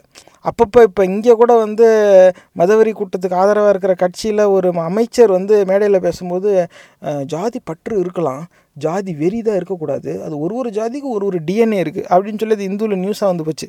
எல்லோரும் முடிச்சு அசிங்க அசிங்கமாக தான் திட்டிகிட்டு இருந்தாங்க. ஆனால் எப்படி அவன் வரைக்கும் அப்படி ஒரு ஏமாற்ற தகவல் வந்து சேர்ந்துருக்குன்னா, நைன்டீன் நாட் த்ரீலேயே டிஎன்ஏ வழி ஜாதி இருக்குதுன்னு ஒருத்தன் எழுதியிருக்கான். ஆனால் தரவுகள் கிடையாது, ஆதாரம் கிடையாது, எந்த அறிவியல் ஆராய்ச்சியில் இதை கண்டுபிடிச்சிருக்காங்கன்னு கிடையாது. சரி அன்னைக்கு ஒருவேளை அன்னைக்கு தெரியாமல் இருந்திருக்கலாம் அப்படின்னு கூட இருக்கலாம். சரி இன்றைக்கி யாராவது நிரூபிக்கிட்டுமே ஜாதிக்கு ஜாதி மாறுதுன்னு அப்படி கிடையவே கிடையாது நேர்களே, அதுதான் உண்மை. ஆனால் இவன் வந்து இப்படி அப்போ இவனே ஜாதி வந்து பிறப்பின் அடிப்படையில் இல்லைன்னு ஒரு பக்கத்தில் எழுதிட்டு அடுத்த பக்கத்தில் அந்த ஜாதிங்கிற சொல்லுக்கு விளக்கம் கொடுக்கும்போது meaning birth or race from Jan to be born அப்படிங்கிறான். அப்போ இவனுக்கே இவன் என்ன செய்கிறான்னு தெரில, நம்மளே நம்ம நம்மளுடைய கருத்துக்கு எதிராக இதே புத்தகத்தில் எழுதுகிறோங்கிறது கூட தெரியாமல் எழுதி போட்டிருக்கான். காரணம் என்னென்னா அந்த எமினன்ட் ஸ்காலர் இவங்களாம் படித்தவங்க இவங்களாம் பெரிய ஆளுங்க, இவன் எழுதுறத பிரசுரிக்கிறதுக்கு ஒரு கூட்டம் தயாராக இருந்திருக்கு. அது பெரும்பாலும் இவனுக்கு தெரிஞ்சவங்க இல்லை இவன் குடும்பமே நடத்துகிற இயக்கமாக கூட இருந்திருக்கலாம், அது நமக்கு சரியாக தெரியாது. ஆனால் இப்போ யாருக்கெல்லாம் வந்து ஆள் தெரியுமோ யாருக்கெல்லாம் வந்து அதிகார வர்க்கத்தில் இருக்கிறவங்க உதவுவாங்களோ அவன் எந்த அசிங்கத்தை வேணாலும் தான் கண்ணோட்டத்தை எழுதுவான், அது உடனே வந்து பிரசுரிக்கப்படும். ஆனால் இன்றைக்கி தேதியில் நம்ம ஏதாவது சொன்னோம்னா நீ ஒழுங்காக ரிசர்ச் பண்ணியா, நிறைய ரெஃபரன்சஸ் பார்த்தியா, ஒரு புக்கெலாம் படிச்சுட்டு இருந்து பேசக்கூடாது, இட்ஸ் ஹைலி இன்எஃபிஷியன்ட் அப்படிம்பாங்க. அப்போ உண்மையை எடுத்து சொல்லும் போதும் எத்தனை புத்தகத்தை படித்தேன்னு கேட்டு அந்த எண்ணிக்கையின் அடிப்படையில் நிராகரிக்கிற முட்டாள்தனம் இன்றைக்கி நம்ம சமூகத்தில் இருக்குது. ஒரு புத்தகம்னாலும் உண்மை உண்மை தானே, அந்த புத்தகமே பொய்யா இருக்குதுன்னா அது வேறு கதை, ஆனால் அதை நிரூபிக்கணும். ஆனால் இந்த மாதிரி ஒரு அறியாமையில் நம்ம இருக்கிறோம். நம்மளுடைய இந்த அறியாமையை பயன்படுத்தி வளர்ந்தது யாருன்னாக்கா இந்த இந்து மதம் அப்படிங்கிற சொல்கிற இந்த வலதுசாரி அயோக்கியர்கள் தான். அடுத்து மேலே ஒரு என்ன போடுறாருன்னா, thus we still hear in common parlance of Brahmins, Rajputs, Vaishyas and Sudras spoken of as Ujali Varnas or white complexioned classes as distinguished from Kali Paraj or dark-skinned tribes, aborigines. These two main divisions of the Indian people take us back to the twofold Vedic divisions into Aryas and Dasyus, and it is remarkable that this distinctive nomenclature Uh, still obtains in spite of the lapse of ages. The Ujali Varnas are to this day the Aryan settlers in the plains, belonging to the numerous subdivisions and ramifications of the four original castes of Manu, who have introduced order and civilization, while the Dasyus are thieving aborigines dwelling in mountain fastnesses and given to rapine and plunder, are the Kali Paraj tribes of Bills, Kolis, Mehewasis, Todas, Kois, Santals, Dhondias, Chodras, Naikas, Gamtas, Varils, Katoris, Thakurs, Kotharis, Ramoses, et cetera. இப்போ இதை வந்து நீங்கள் இன்னொரு தடவை rewind பண்ணி வேணுனாலும் கேட்டுக்கோங்க, ஒவ்வொன்றா நான் பார்ப்போமே. அப்போ பிராமன், ராஜ்பூத்து, வைசியா, சூத்ராவான். இந்த சத்திரியாங்கிற இடத்துல ராஜ்புத்துன்னு வச்சுக்கிட்டான் அவன். அந்த பக்கத்துலேருந்து வந்தவனாக இருப்பான், ஏன்னா பாம்பே இப்போல தான் இது பிரசுரம் ஆகிருக்குது. அப்படியே பக்கத்தில் தான் அந்த பக்கம் ராஜஸ்தான், அப்போ அவங்களுக்குலாம் வேண்டியவங்க ராஜ்புத்துன்னுக்கிட்டான். ராஜ்புத்துனாலும் ஒன்று தான், சத்திரியனாலும் ஒன்று தான், இப்படியும் சொல்லிக்கலாம் அப்படியும் சொல்லிக்கலாம்பா. அப்போ இந்த Brahman, Rajput, Vaishya, Shudra spoken of as உஜாலி வர்ணவான். எடே அப்பா, அந்த வர்ணத்துலேயே ரொம்ப ஒளிமயமான வர்ணவான். அது என்னடா ஒளிமை, வெள்ளத்தோளுடையவர்கள்ங்கிறது தான் அப்படி சொல்கிறாங்கிறது என்னுடைய கண்ணோட்டம். ஆனால் அதே அதில் சொல்கிறான் ஒயிட் காம்ப்ளெக்ஷன்டு கிளாஸஸாக பிராமன், ராஜ்பூத், வைசியா, சூத்ரா முதற்கொண்டு எல்லோரும் ஒயிட் காம்ப்ளெக்ஷன்டு கிளாஸஸாக ஆஸ் டிஸ்டிங்விஷ்டு ஃப்ரம் காலி பராஜ். அது சொல்லே வந்து கேவலமாக இருக்குது. அதாவது கருப்பு தோளுடைய பழங்குடியினரான், டார்க் ஸ்கின்டு ட்ரைப்ஸ், அது ப்ராக்கெட்டில் அபாரிஜின்ஸ், ஏன்னா இவன் தான் பூர்வக்குடி. இந்த மண்ணின் பூர்வக்குடியை காலி பராஜ், அதாவது கருந்தோல் கொண்ட பழங்குடி அப்படின்னு சிறுமைப்படுத்திவிட்டு இவனுங்க வந்தேறி நாயிங்க இவனுங்களுக்குள்ள வர்ணத்தை வேற வச்சுக்கிட்டு இந்த பிராமன், ராஜ்பூத், வைசியா, சூத்ரா அப்படிங்கிற இந்த வர்ணங்கள் சேர்ந்தால் உஜாலி வர்ணாவான். இவங்களாம் வெளுத்த வர்ணங்கள், அப்புறமா கருந்தோல் வர்ணம் இப்படி. அப்போ உண்மையான பூர்வக்குடிக்கு கருந்தோல் வர்ணம்னு சொல்லி ஒதுக்கியிருக்கான். சூத்ராஸுக்கும் கீழெல்லாம் இவன் இவன் சொல்கிறது பாருங்கள், சூத்ராஸுங்கிறதே அசிங்கங்கிறது வேறு விஷயம், ஆனால் அதுக்கும் கீழே வச்சுருக்கிறான் யாரை, இந்த மண்ணின் மைந்தர்களை. அப்போ இதுதான் வந்து ரெண்டு மெயின் டிவிஷனாக Indian people. Take us back to two-fold Vedic divisions into Aryas and Dasyus. Uh, and it is remarkable that this distinctive nomenclature still obtains in spite of the lapse of ages. That is Aryava, Dasyusa. Appa, in the Arya yarnaka, in the Brahman, Rajput, Vaisya, Sudra, yungala Aryarhala. அப்புறமா இந்த கருந்தோல் கொண்ட பழங்குடியினர் அப்படிங்கிற இந்த பூர்வக்குடிகள் வந்து தாசியூஸு. அப்போ இது வந்து ரொம்ப நாளாக இருக்குது, இன்னமும் இது வந்து உண்மைதான். இன்றைக்கி தேதியிலையும் அந்த சொல்லாடல் வந்து பயன்பாட்டில் இருக்குது அப்படின்னு இருந்தாலும் எழுதுகிறான். அதில் என்ன சொல்கிறேன்னா, the உஜாலி varnas are to this day the Aryan settlers in the plains. நேர்களே உண்மை வெளில வந்துருச்சு பார்த்தீங்களா, இந்த உஜாலி வர்ணாங்கிறவன் வந்து ஆரியன் செட்லர்ஸான். அப்போ எங்கிருந்தோ வந்த வந்தேரிகள் தானே, அப்போ இந்த ஆரிய பரம்போக்கு எங்கிருந்தோ வந்து இங்கே குடியேறிட்டு இங்கே இருக்கிறவனா கருந்தோல் கொண்ட பழங்குடியினர்னு சொல்லி காலி பராஜம் அதில் வந்து அப்போ க சிறுமைப்படுத்தி தான் வந்து இவங்கள வகைப்பாடே அப்படி தான் வச்சுருக்கான். இப்போ வந்தேரிகளுக்கெல்லாம் வந்து அவங்க வந்து என்ன உஜாலி வர்ணா ஒயிட் கம்ப்ளெக்ஷன்டு கிளாஸஸ்ஸான், ஆனால் அது இல்லாமல் டார்க் ஸ்கின்டு ட்ரைப்ஸான் இப்படி வச்சிடறான். அப்போ யாருன்னா இந்த உஜாலி வர்ணாஸ்லாம் ஆரியன் செட்டிலர்ஸ் இந்த பிளெயின்ஸான். அப்போ என்னடா belonging to subdivisions and ramifications of four original castes of Manu. இந்த உஜாலி வர்ணா யாருன்னா ஃபோர் ஒரிஜினல் கேஸ்ட்ஸ் ஆஃப் மனுவான். மனுவின் அடிப்படையில் பிரிக்கப்பட்ட இந்த இவங்க வந்து ஆரியர்கள் தானா. ஆரியர்கள் அங்கே எங்கிருந்தோ வந்து இங்கே குடியேறினவங்க. இவங்க தான் மனுவின் அடிப்படையில் நான்காக பிரிக்கப்பட்டவர்கள். இப்போ இங்கிருந்தவன் யார்றான்னா டார்க் ஸ்கின்டு ட்ரைப்ஸ் வந்து காலி பராஜ் வந்து தாஸ்யூஸ் அப்படிங்கிற தலைப்பில் வச்சிடுறான். அப்போ அப்போ அது என்ன சொல்கிறேன்னா இந்த Aryan settlers who have introduced order and civilisation. எடே அப்பா இந்த வந்தேரி ஆரியர்கள் வந்து இங்கே வந்து ஏறி குடியேறின பிறகு இவங்க தான் வந்து நாகரீகத்தை கற்றுக் கொடுத்தாங்களா நமக்கு. அயோக்கிய பயலலாம் நீங்கள்லாம் இங்கே வர்றதுக்கு ஆயிரக்கணக்கான ஆண்டுகளுக்கு முன்னாலேயே இங்கே திருக்குறள் சங்க இலக்கியம்னு மதம் கடவுளுங்கிற சொல்லுவே பயன்பாடு இல்லாமல் பல இலக்கியங்கள் படைக்கப்பட்டுருச்சு. இவன் ஆயிரக்கணக்கான ஆண்டுகளாக இங்கே தான் இருந்திருக்கான். எங்கிருந்தோ வந்தவன் இங்கே ஏறிட்டு அவன் புதுசாக ஒரு கதையை விட்டுக்கிட்டு அந்த கதையில் அவனே ஹீரோ ஆகிக்க பார்க்குறான் நேர்களே. ஆனால் அதை கூட ஒத்துக்கலாம், என் கதையில் நான் தான் ஹீரோவாக இருப்பேன்னு வச்சுக்கோங்களேன், அது வந்து தற்பெருமை அப்படின்னு வச்சுக்கலாம். இப்போ சுயநலம்னு கூட வச்சுக்கலாம், அது ஒன்றும் பெரிய விஷயம் இல்லை, கதை தானே. நான் விடுற கதையில் நான் ஹீரோவாக இருக்கக்கூடாது. ஆனால் மண்ணின் மைந்தர்களை உண்மையான பூர்வக்குடிகளை காலி பராஜ் டார்க் ஸ்கின்டு ட்ரைப்ஸ். அப்போ இவன் நிஜமாகவே இன்றைக்கி தேதியில் கருப்பாக இருக்கிறவன் போய் சொல்லுவான், வெள்ளையாக இருக்கிறவன் போய் சொல்ல மாட்டான். இந்த மாதிரியான மூட நம்பிக்கைகள் இருக்குதுன்னா அதுக்கு பெரும் காரணம் இந்த மாதிரியான நரேட்டிவ்ஸ் டார்க் ஸ்கின்டு ட்ரைப்ஸ். இந்த மாதிரியான கதையோட்டங்கள் வந்து காலம் பூரா வந்து பல ஆண்டுகளாக பல பேர் இந்த ஜாதி மதம் சார்ந்த வலதுசாரி இலக்கியத்தில் இப்படி எழுதி விட்டதோட விளைவு தான் நேர்களே. எப்படி சொல்கிறான் பாருங்க, இந்த மாதிரி எழுதுனதுக்கே இவனை நடு ரோட்டில் வச்சு தூக்கில் போட்டிருக்கணும். ஆனால் பயவுல செத்துட்டா அது வேறு விஷயம். ஆனால் இவனோட வம்சாவழியினர் இன்னும் இதை எடுத்துக்கிட்டு தான் இங்கே சுற்றிக்கிட்டு இருக்காங்க. இன்றைக்கு தேதியில் மதவெறி கூட்டம் சாஸ்திரத்தின் அடிப்படையில் ஆட்சி செய்கிறோங்கிறனா அது இந்த அசிங்கத்தின் அடிப்படையில் தான் நேர்களே. அப்போ வந்தவன் போனவெல்லாம் ஆரியனா, அவன் தான் நாகரிகம் கற்றுக் கொடுத்தானா, அவன் வெள்ளத்தோல் உடையவனா.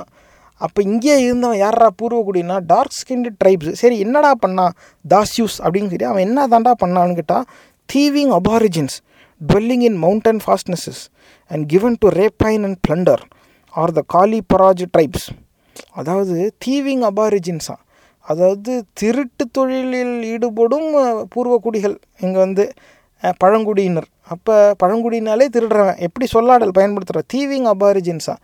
அப்போ அவங்க அவங்க எல்லாம் அவங்கள வர்ணிக்கும் போதே கெட்டவங்கன்னு தான் வர்றீங்க. எப்படா தீவிங் அபாரிஜின்ஸ்னு சொன்னேன், இவங்களுக்கு எப்படி திருட்டு குலத்து குலத்தொழிலாக போச்சு, நீ எதை வச்சு அதை சொல்கிற, அதெல்லாம் அவன் சொல்லலை. ஆனால் நேராக thieving aborigines given to rapine and plunder, எல்லாரையும் வன்புணர்வு செஞ்சு கொன்று சூறையாடுறவங்க.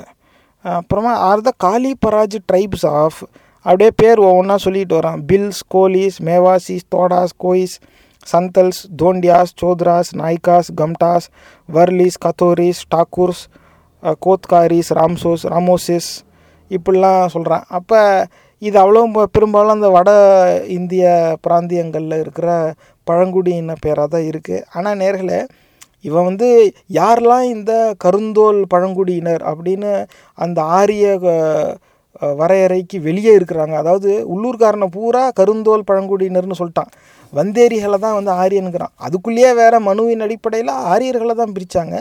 இங்கே இருந்த கருந்தோல் பழங்குடியினர் அவங்க தாஸ்யூஸ், அவங்க ஆரியர்கள் கிடையாது, அவங்களாம் வந்து திருட்டு திருட்டு செஞ்சுக்கிட்டு இருந்தவங்க அப்படிங்கிறான்.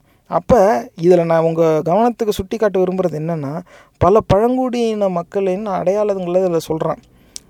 அந்த அடையாளங்களில் ஒன்று டாக்கூர் அப்படிங்கிறத மென்ஷன் ஆகிடுது நேர்களே. இன்றைக்கி தேதியில் டாக்கூருங்கிற பேர் வச்சுருக்காங்க யாருன்னு கேளுங்க, ஏ ஹம்சபு ராஜ்பூத் ஹே, நாங்களாம் சத்திரிய ஹே, நாங்களாம் வந்து வீர பரம்பரை ஆண்ட பரம்பரை, அதாவது வட இந்தியாவை சேர்ந்த ஆண்ட பரம்பரை. இன்றைக்கி கிரிக்கெட்டு மேட்ச்சில் ஃபிஃப்டி இல்லை ஹண்ட்ரட் அடிச்சுவிட்டான்னா உடனே பேட் எடுத்துகிட்டு கத்தி மாரி சுற்றுவான், அது நீங்கள் பார்த்துருக்கீங்களா நேர்களே. அந்த சத்திரியா ப்ரைடான் அயோக்கிய பயலுக கிரிக்கெட் கிரவுண்ட் வரைக்கும் ஜாதியை கொண்டு வந்துட்டாங்க. அவன் கத்தி மாரி சுற்றுறான்னு பார்த்தா கரெக்டாக அவன் செஞ்சுரி போடுற நேரமாக நம்ம கேப்டன் அவர் பெவிலியனில் உட்காந்துக்கிட்டு அதேமாரி ஒரு கையை சுற்றுவார், எங்கே அவன் சுற்ற காணோம் அப்படின்னு. அது உடனே கேமராவில் கேப்டன் கையை சுற்றுறதை காட்டுவார், அப்புறமா அங்கே அந்த பேட்ஸ்மேன் கம்பு சுற்றுறதை காட்டுவார். அதாவது அந்த பேட்டை வந்து கத்தி மாதிரி வச்சு வால் வீச்சான். என்னென்னு கேட்டால் ராஜ்பூத் ஹம் சபு வாரியர்கலான்னு ஹே, அப்போ ஆண்ட பரம்பரை டே நாங்களாம் வால் சுற்றினவங்களா அப்படிங்கிற அந்த கேங்கில் இந்த டாக்கூருங்கிறவனும் இன்றைக்கி சேர்ந்துக்கிட்டு இருக்கான். ஆனால் இந்த அயோக்கிய பெயர் எழுதின புத்தகத்தில் டாக்கூருங்கிற பெயரை கருந்தோல் பழங்குடியினருங்கிற தலைப்பு கீழே தான் நேர்களை சேர்த்துருக்கான். பிக்காரி பயபுல திருட்டு கூட்டம்னு சொல்லி கருந்தோல் பழங்குடின்னு ஒன்றை அசிங்கப்படுத்தி ஒருத்தன் எழுதியிருக்கான். ஆனால் அவங்க கூடயே சேர்ந்துக்கிட்டு இன்றைக்கி நீ சத்திரியன்னு நீ ஏன் வேடம் போட்டு பேசிக்கிட்டு சுற்றிக்கிட்டு இருக்க. கிரிக்கெட் மேட்ச்சில் கூட போய் பேட் எடுத்து கத்தி மாரி சுற்றுறது கேட்டால் அவங்களாம் ராஜ பரம்பரை ஆண்ட பரம்பரை சத்திரிய குலம் அப்படிங்கிறது வந்து அவங்க காமிச்சிக்கிறாங்களாம். அந்த அந்த மேட்ச் ஃபிக்ஸிங்கை பற்றி இப்போ நம்ம பேச தேவையில்லை. ஏன்னா போது ஒரு தடவையில் ஒரு அசிங்கத்தை பற்றி பேசுவோமே அப்போ. ஆனால் இன்றைக்கி தேதியில் டாக்கூருங்கிற பெயருடையவங்க இந்த மாதிரியும் சுற்றிக்கிட்டு இருக்காங்க நேர்களே. அப்போ ஒரு ஜாதி அடையாளமே ஒரு இன அடையாளங்கிறது ஒவ்வொரு காலகட்டத்திலையும் அது ஒவ்வொரு விதமாக சித்தரிக்கப்படுது. இன்றைக்கி டாக்கூருங்கிறவன் சத்திரியன்னு சொல்லிட்டு திரியிறான்னா, அன்னைக்கு இந்து மதத்துக்கு சாதகமாக எழுதினவன் டாக்கூருங்கிறவங்கள கருந்தோல் பழங்குடியினராக தான் சொல்லியிருக்கான். ஆனால் இதெல்லாம் டாக்கூருக்கு இன்றைக்கி காமிச்சா அவங்க மூஞ்சி எங்கே கொண்டு போய் வைப்பாங்கன்னு தெரியாது. உங்களுக்கு தெரிஞ்ச டாக்கூர் யாராவது இருந்தால் அவங்கக்கிட்ட இதை ஏய் ஏ டாக்கூரு இங்கே வா, ஒன்றை வந்து காளி பராஜ் ட்ரைபுன்னு சொல்லி ஒருத்தன் எழுதியிருக்கானே, நீ என்ன இன்றைக்கி ஆண்ட பரம்பரைன்னு சொல்லி பேட் எடுத்து கத்தி மாரி சுற்றிக்கிட்டு இருக்க, அறிவு வேணாமா அப்படின்னு கேளுங்க. அவன் என்ன பதில் சொல்கிறான்னு பாருங்கள். நம்ம மேலே பார்ப்போம்.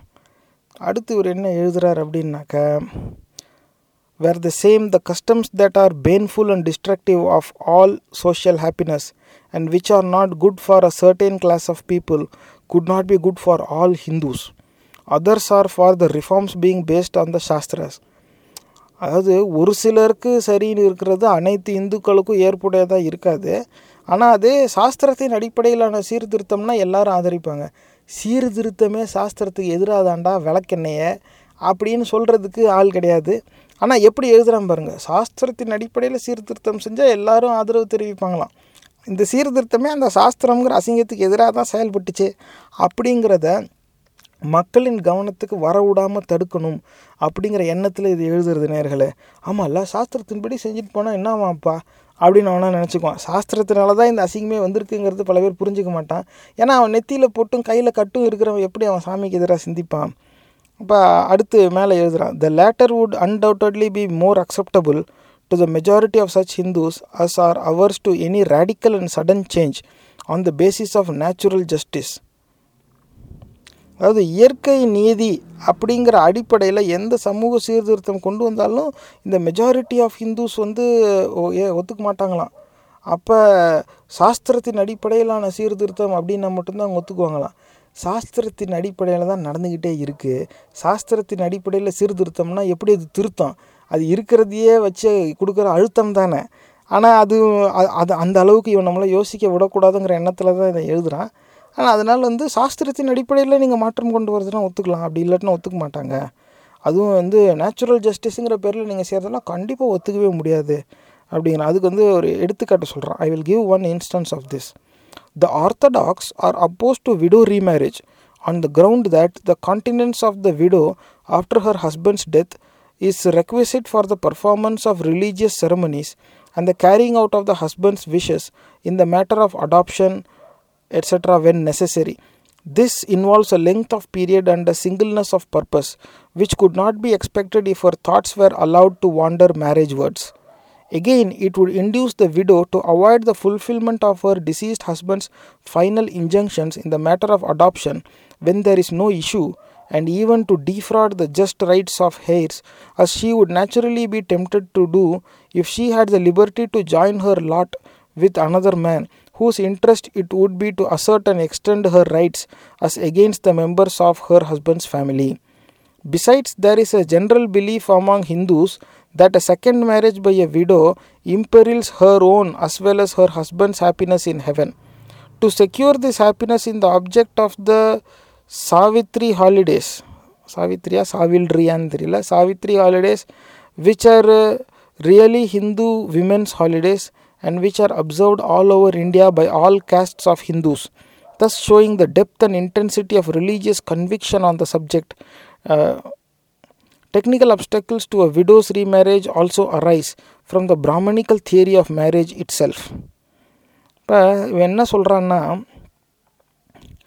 இந்த ஆர்த்தடாக்ஸ், அதாவது நான் கொஞ்சம் ஆச்சாரம் அப்படின்னு சொல்கிற அந்த அயோக்கிய பயலுக பூரா விடோ ரீமேரேஜ், அப்போ அந்த பெண்கள் மறுமணம் வந்து அவங்க மறுப்பாங்களாம். எந்த அடிப்படையில் அப்படின்னாக்கா, ஒரு ஆள் இறந்தாச்சுனாக்கா மனைவியாக இறந்த கணவருக்கு வந்து நிறைய சாஸ்திர சாங்கியம் செய்ய வேண்டியது இருக்குமா, அந்த நேரத்தில் அவங்க தனியாக தான் இருந்து ஆகணுமா, அப்போ அது அதுக்கு நீண்ட நாட்கள் ஆகிறதுனால அந்த நேரத்தில் அந்த பெண்ணுக்கு மறுமணத்துக்கான வாய்ப்பை கொடுத்துட்டா இறந்து போன தன்னுடைய கணவனுக்கு செய்ய வேண்டிய கடமைகள் செய்ய முடியாமல் போயிடும்.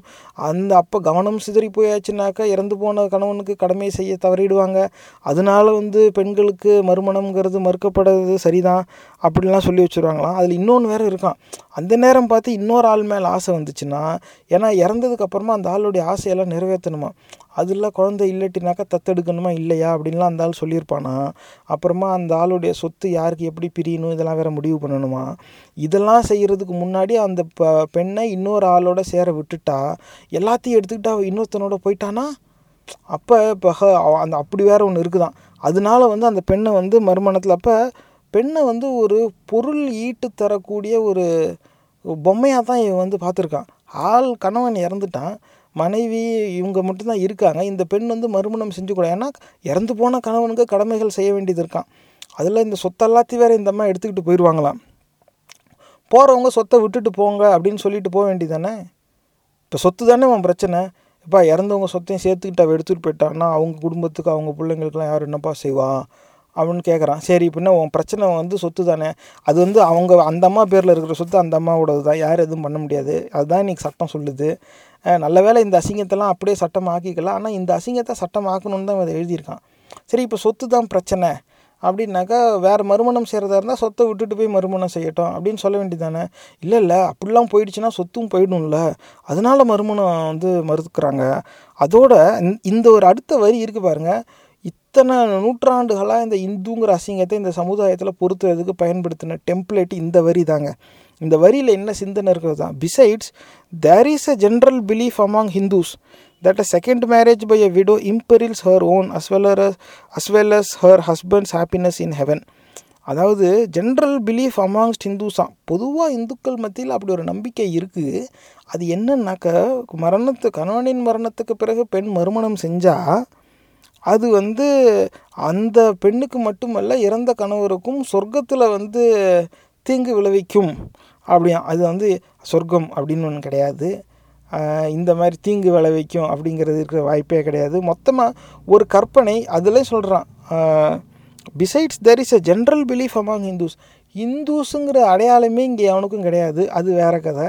அது என்ன ஜென்ரல் பிலீஃபு, எல்லோரும் சேர்ந்து ஒரு அசிங்கத்தை உண்மைன்னு நம்புவாங்க, அந்த நம்பிக்கைக்கு ஏற்றாப்புல அந்த சமூகத்தில் இருக்கிற மக்கள் வந்து ஒரு கட்டுப்பாடாக அது ஒரு கட்டுப்பாடாக வச்சுக்கிட்டு வாழணுமா, அப்போ அந்த அதன் அடிப்படையில் பெண்களுக்கு மறுமணம் மறுக்கப்படணுமா, இது என்ன அசிங்கமாக இருக்குது. அந்த அயோக்கியத்தனத்துக்கு கூட ஒரு மரியாதைன்னு ஒன்று இருக்கணும், ஏதாவது ஒரு காரணம், ஏ இது வந்து இப்படி சொல்கிறான்ப்பா என்ன தான் அது ஏற்புடையதா இல்லாட்டினாலும் ரொம்ப க வலிமையாக பேசுகிறான் பாருப்பா அப்படின்னு ஏதாவது இருந்தால் கூட பரவாயில்ல.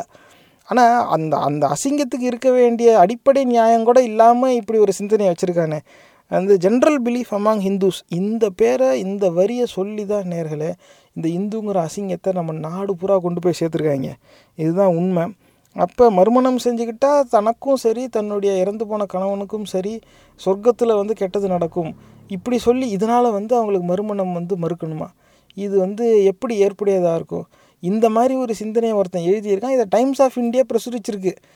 அது வந்து வேறு என்ன சொல்ல முடியாதுக்கு, நம்ம மேலே படிப்போம். It is the second of the four sanskars by which the different periods of human life are distinguished, and with the woman the most indispensable being the only one regenerating or expiatory ceremony allowed to her, its essential portion being the gift of the woman by her father to her husband, the effect of which act is to transfer her from her father's gotra into that of her husband's. Thus the woman passed in Manum Viri into the hand of her husband, who thenceforward became her absolute master or patria potestas.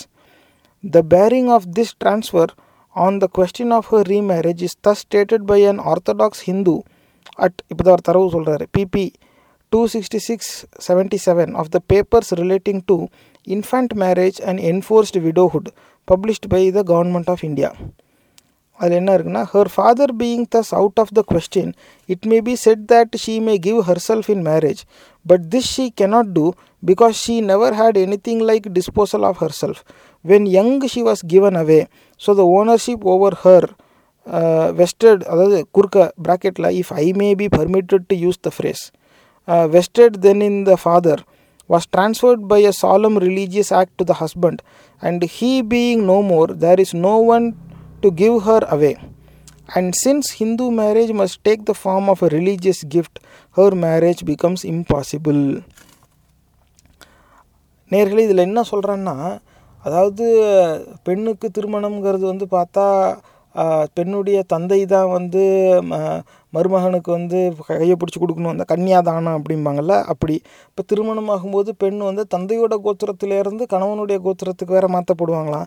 அது என்னடா கோத்ரா அப்படின்னாக்க சொல்ல மாட்டேங்கிறாங்க. ஆனால் அதில் வேறு ஒன்று இருக்கான். அப்போ அந்த ஓனர்ஷிப்பாக பெண்ணை உரிமை கொள்ளுடைய உரிமையாளர் வந்து க திருமணம் வரைக்கும் வந்து பெண்ணுடைய தந்தை தான் உரிமையாளரான். இப்போ திருமணத்துக்கு அப்புறமா வந்து கணவன் தான் உரிமையாளர். அப்போ பெண்ணுடைய அந்த உரிமையாளர் பதவி வந்து கணவனுக்கு மாற்றப்படுது. அப்போ அப்பாவும் இறந்தாச்சு கணவனும் இறந்தாச்சுன்னா அந்த பெண்ணை வந்து கிஃப்டாக, அது ரிலீஜியஸ் கிஃப்டாக, ஒரு மதம் சார்ந்த பரிசு பெண்ணை வந்து கல்யாணம் பண்ணி கொடுக்காது. அப்போ மதம் சார்ந்த பரிசாக கொடுக்கறதுக்கு தான் யாருமே இல்லையே. ஒன்று அப்பா ஓனரு, அப்படி இல்லாட்டினாக்கா கணவன் ஓனரு, ரெண்டு பேரும் செத்து போயிட்டாங்க. இப்போது அப்போ ஓனரே கிடையாது இந்த அம்மாவுக்கு. அப்போ கிஃப்டாக கொடுக்கறதுக்கு யாருமே இல்லாத போது தன்னைத்தானே கிஃப்ட் பண்ணிக்கிற அதிகாரம் பெண்ணுக்கு கிடையாது, அது சாஸ்திரம் அனுமதிக்கலை. ஆகையால் பெண்ணுடைய மறுமணம் என்பது சாத்தியமே கிடையாது அப்படின்னு சொல்லி முடிக்கிறான். எப்படிப்பட்ட ஒரு அசிங்கத்தை வந்து இப்படி எழுதியிருக்க பாருங்க. இதுக்கு இடையில இதில் ஒரு நாகரிகம் வேறு காக்குறாரு. If I may be permitted to use the phrase, உன்னை வாழ பர்மிட் பண்ணுனதே தப்புடா நாயே, நீலாம் வந்து இந்த சமூகத்தில் இருந்திருக்கவே கூடாது, அதுதான் உண்மை. ஆனால் உன்னை வாழ விட்டது இந்த ஒட்டுமொத்த சமூகத்தின் மாபெரும் குற்றம், அதனால் நீ இப்படி இல்லை, அது வேறு கதை. எப்படி எழுதியிருக்கிறான் பாருங்க நேரில். அதாவது பொண்ணை வந்து கிஃப்ட்டு தான் கொடுக்கணுமா, ஒன்று அப்பா கிஃப்ட் கொடுப்பாரா, இல்லை ஹஸ்பண்டு கிஃப்ட் கொடுப்பாங்களா. அப்போ கிஃப்ட் கொடுக்கறதுக்கு யாருமே இல்லை, ஓனர் ரெண்டு பேருமே இல்லாட்டினாக்கா எப்படி மறுமணம் ஆகும். இப்போ இதுக்குள்ளே என்ன கேள்வி வருதுன்னா, கிஃப்ட்டு கொடுக்க ஓனர் வேணும். அப்போ ஓனர்ஷிப் வந்து இப்போ அப்பாக்கிட்டேருந்து கணவனுக்கு மாறிடுச்சுன்னா கணவன் வந்து தான் மனைவியை இன்னொருத்தனுக்கு கல்யாணத்தில் கிஃப்டாக கொடுப்பானா? என்னடா அயோக்கியத்தனம் சொல்கிறீங்க. கணவன் இருக்கும்போது எதுக்குடா மறுமணம் தேவைப்படுது? அப்போ மறுமணம் தேவைனாக்கா அந்த அந்த திருமணத்தை முறிச்சிக்கிட்டு அந்த அம்மா வெளியில் போய் இன்னொருத்தவங்களை கல்யாணம் பண்ணிக்கலாம், அப்படி தான் இருக்கணுமே தவிர. அப்படி இருக்கும்போது பிடிக்காதுன்னு சொல்லிட்டு வர இன்னொருத்தனை கல்யாணம் பண்ணணுன்னாலும் எவனை கல்யாணம் பண்ணியிருக்கோமோ அவன் தான் நம்மளை கையை பிடிச்சி கொடுக்கணுமா? எப்படி இது ஏற்புடையதாக இருக்கும் இவன்? அதாவது அதுக்குள்ளே அப்படி ஒரு கேட்ச் இருக்குங்கிறதே தெரியாமல் நம்ம கவனம் நம்ம சிந்தனைலாம் அந்த மாதிரி போகக்கூடாதுல்ல, அவரோட சிந்தனையிலே அப்படியே நூல் பிடிச்சாப்பில் போகணுங்கிற மாதிரி இங்கே எழுதியிருக்கிறான். ஆனால் இது பின்னால் இருக்கிற நோக்கம் உங்களுக்கு புரியுதா நேர்களே? பெண்களை எந்த விதத்துலேயும் சுயமாக சிந்திக்க விட்டுறக்கூடாது. பெண்களை தன்னுடைய ஒரு கட்டுப்பாட்டில் இருக்கிற ஒரு ஒரு பொருளாக தான் பார்த்துருக்கான். சக மனிதர்களாக பெண்களை இந்த இந்து மத ஆர்வலர்கள் என்றைக்குமே பார்த்தது கிடையாது. சாமி சாஸ்திரங்கிற பேரில் கிஃப்டாக கொடுக்க எவனுமே இல்லாட்டினா கிஃப்டாக கொடுக்கவே முடியாது. இது ஒரு பொண்ணை கிஃப்டாகவே கொடுக்க முடியாதுன்னா அந்த பொண்ணுக்கு அதுக்கப்புறம் கல்யாணமே ஆகாது, அதனால் ரீமேரேஜ் முடியாது அப்படிங்கிறான். இந்த அசிங்கத்தை தான் இவங்க வந்து சாமி பேரால் நம்பிக்கிட்டு இத்தனை நாள் இருந்திருக்காங்க, இப்பையும் இருக்காங்க. Again the orthodox assert that the prohibition of widow remarriage is but the carrying out fully and faithfully of a contract entered into at the time of marriage. It is a condition tacitly understood at the time that the step then taken shall be irrevocable for either of the parties and shall affect the status and condition of one party woman at at least life long. Not to mention the influence which every Hindu, as said above, supposes it to exercise on his future life. There could be no mistaking the motives. The very atmosphere in which the parties have been brought up is, so to say, charged with them. அதாவது again இந்த orthodox அசர்ட்டாக ரொம்ப ஆச்சாரமாக இருக்கிறவங்க வந்து இந்த விதவை மறுமணத்தை வந்து ஏன் தடுக்க பார்க்குறாங்க அப்படின்னாக்க, அப்படி அந்த திருமணம்ங்கிறது வந்து அப்படி ஒரு ஒப்பந்தமாக என்றைக்கும் நான் உன்னை விட்டு பிரிஞ்சு போக மாட்டேன் அப்படின்னு இருக்கிற ஒப்பந்தமாக, அதனால அதை வந்து இன்னொரு மறுமணம் செஞ்சுட்டா அந்த ஒப்பந்தத்தை வந்து உடைக்கிற மாதிரி ஆகிடும். ஒப்பந்தத்தை கடைபிடிக்கிறதுக்கு ரெண்டு பேர் தேவை, அதில் ஒருத்தன் இல்லை. அப்படி இருக்கும்போது தனியாக வாழ முடியாது, இன்னொரு துணையை தேடிக்கிறதுல என்ன தப்பு? அப்போ க ஆம்பளை மட்டும் எத்தனை திருமணம் ஆனாலும் பண்ணிக்கலாம், பெண்களுக்கு மட்டும் மறுமணம் மறுக்கப்பட்டிருக்கு நேர்களே. ஆனால் சாமி சாஸ்திரத்தின் பெயரால் மறுக்கப்பட்டிருக்கு. யார் அதை மறுத்திருக்கா? அது ஆர்த்தடாக்ஸ். நான் கொஞ்சம் ஆச்சாரம் அப்படிங்கிற அந்த அசிங்கம் பிடிச்ச அயோக்கிய பேல தான் இதை செஞ்சுருக்காங்க. நம்ம மேலே பார்ப்போம். But the law as at present administered in British courts of law on this side of India recognises the title of sons to ancestral property by right of birth, irrespective of their performance of obsequies or other fitness. I shall try in this paper to indicate the incorrectness of this view and how far it is in direct antagonism to the true spirit of Hindu law.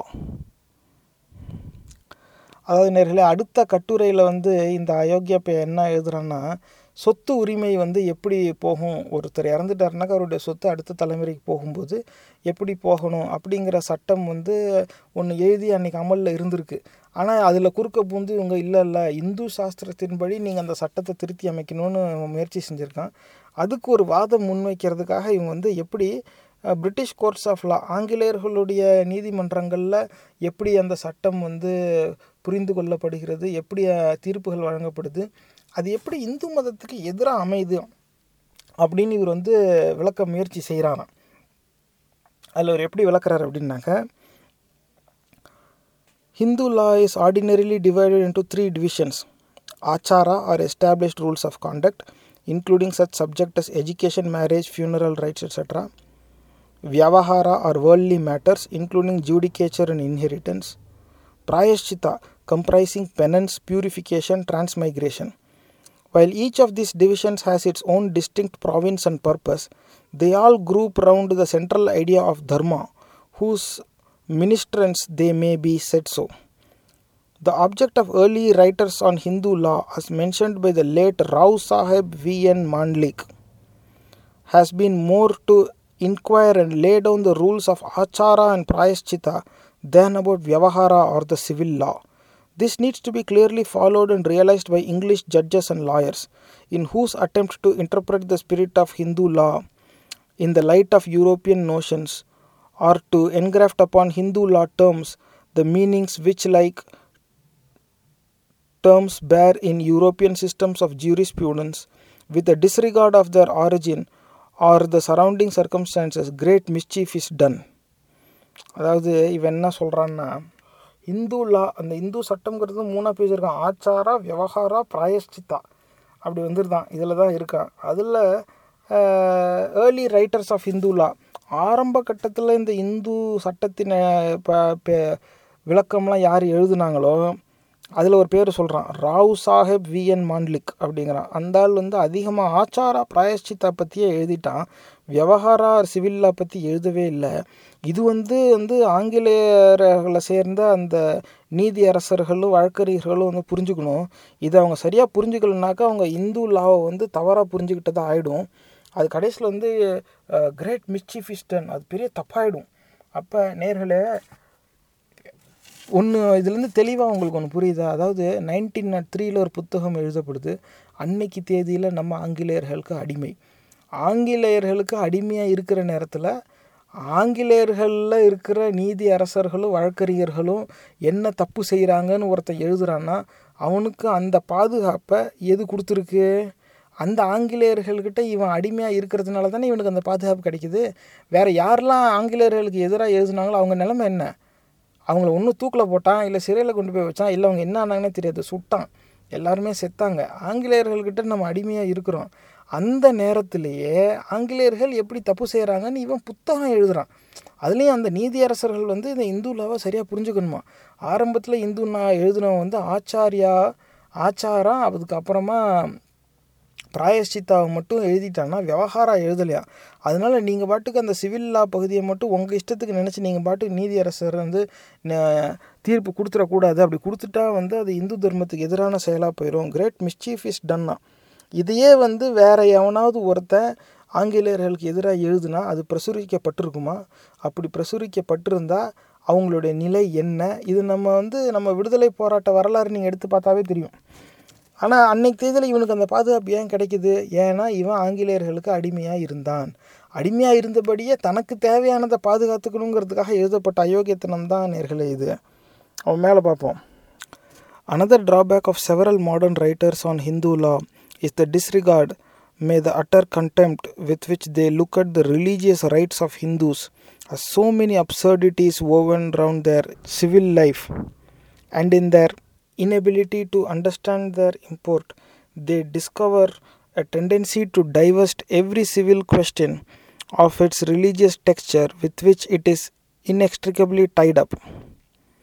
It is impossible not to admire the patience and industry of several English authors on Hindu law, but it is a pity to see them attempting in their so-called philosophical disquisitions to subject every phase of both civil and religious life of Hindus to certain hard and fast rules, and holding out a clear-cut result with a faith in their soundness, as if it were gospel truth, but often sublimely absurd.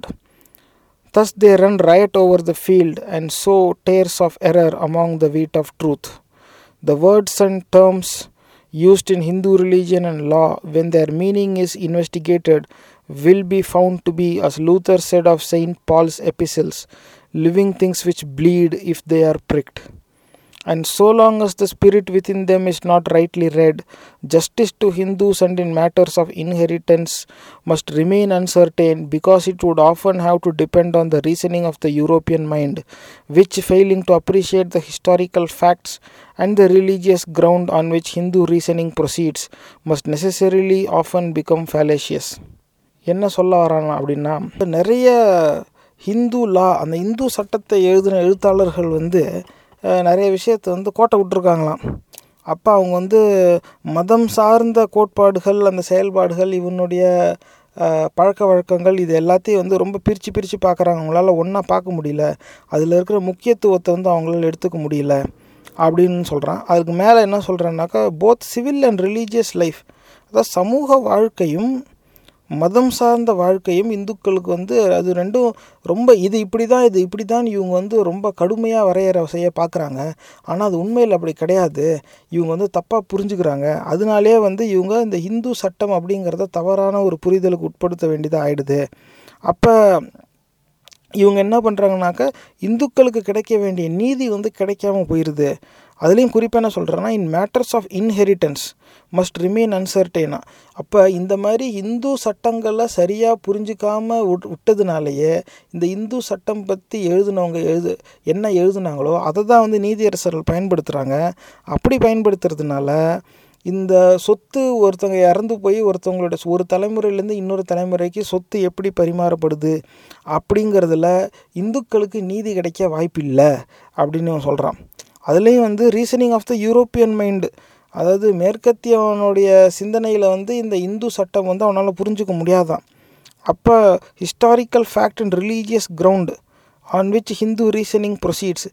Religious கிரவுண்டில் என்ன reasoning இருக்க போகுது? Religious கிரவுண்டுங்கிறதே ஒரு முட்டாள்தனம், அதை ஒரு காரணமாக சொல்கிறான். அப்போ அது வந்து ஹிந்து ரீசனிங்காக காரணம் யோசிக்கிறதுக்கே ஒரு மதம் சார்ந்த ஒரு சாயம் பூசுகிறான் பாருங்கள். Must necessarily often become fallacious. அப்போ என்ன சொல்கிறேன்னா, இந்த மாதிரி தவறான புரிதலில் எ எழுதப்பட்டதை இந்த யூரோப்பை சேர்ந்த நீதியரசர்கள் வந்து புரிஞ்சு புரிஞ்சிக்க முயற்சி செய்கிறதுங்கிறது ஒரு பெரிய தப்பாக தான் போகும். அப்போ ஏன்னாக்கா அந்த religious ground on which Hindu reasoning proceeds. அப்போ அந்த ஹிந்து ரீசனிங் அப்படிங்கிறதே வந்து தவறுதெல்லாம் இவங்களால் புரிஞ்சுக்கிடப்படுது. அப்போ இவர் இவரை பொறுத்த வரைக்கும் ஹிந்து ரீசனிங்னு ஒன்று இருந்திருக்கு, அதை சரியாக வேறு செய்யணும். அதை வந்து இந்த மேற்கத்திய சமுதாயத்தை சேர்ந்தவங்க இங்கேருந்து ஆட்சி செய்கிறவங்க செய்யலை. ஏன் அப்படின்னாக்க, இங்கே அந்த இந்து சட்டத்தை பற்றி எழுதுனவங்க அப்படி ரொம்ப தெளிவாக எழுதலை. அப்போ அதனால இப்படி, அதாவது இந்து சட்டம்னு ஒன்று இருக்குது, மதம் சார்ந்த வ பழக்க வழக்கங்கள்னு ஒன்று இருக்குது, அதை கைவிட்டுட முடியாது, அதை பற்றி எழுதியிருக்காங்க.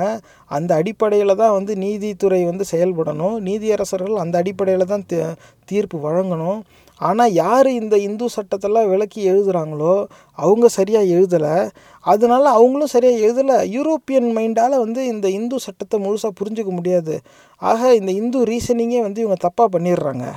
அப்போ இந்துங்கிற அடிப்படையில் காரணங்களை சிந்திக்கிறதுக்கு ஒரு தனி மதம் சார்ந்த ஒரு சிந்தனை இருக்குது, மதம் சார்ந்த ஒரு சமூகம் இங்கே வாழ்ந்துக்கிட்டு இருக்குது.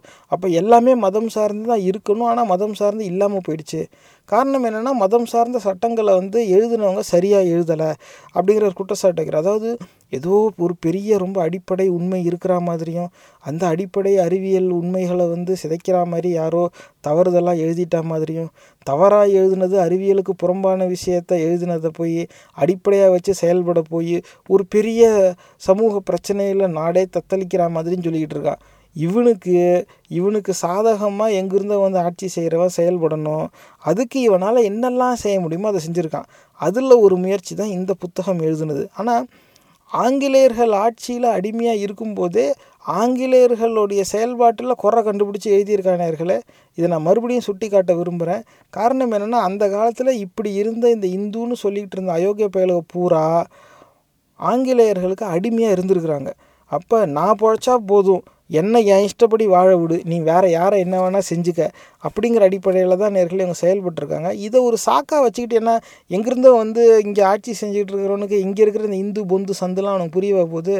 ஓஹோ, இது இந்த நாட்டோட கலாச்சாரம் போல் இருக்குது அப்படின்னு அவனாக நினச்சிக்கிட்டான். ஏன்னா இங்கே படித்தது பூரா இவன் ஒருத்தன் மட்டும்தான், மிச்சவங்க யாரையும் இவன் படிக்க விடலை. அப்போ இவன் எழுதுறத தான் அவன் வாசிச்சாகணும்.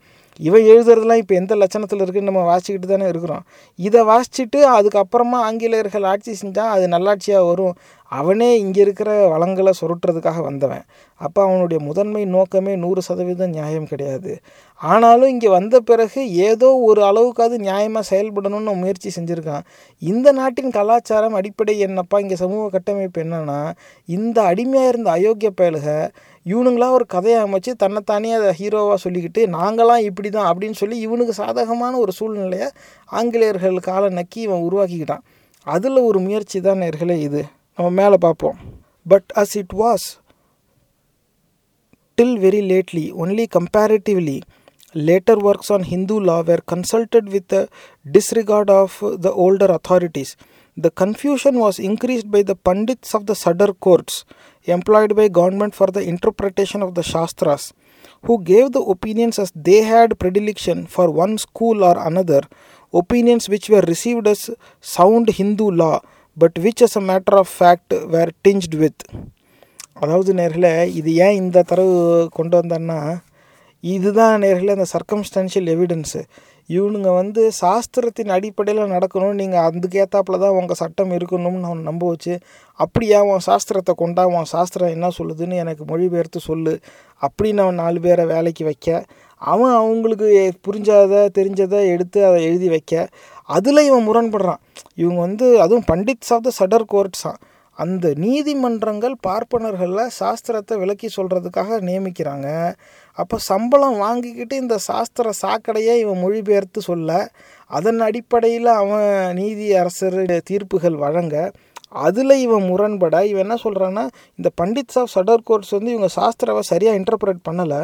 இவங்களுடைய பயஸ், அதாவது ஒரு ஸ்கூல் ஆஃப் தாட் இல்லை அனதர், அதாவது ஏதோ இவங்க இவன் ஒரு கண்ணோட்டத்தில். அப்போ பார்ப்பனர்களுக்குள்ளேயே ஒரு ஒற்றுமை இல்லை நேர்களே. ஒருவர்த்த ஆளுக்கு ஒரு ஒரு கதையை தான் சொல்லிகிட்டு இருக்கான்.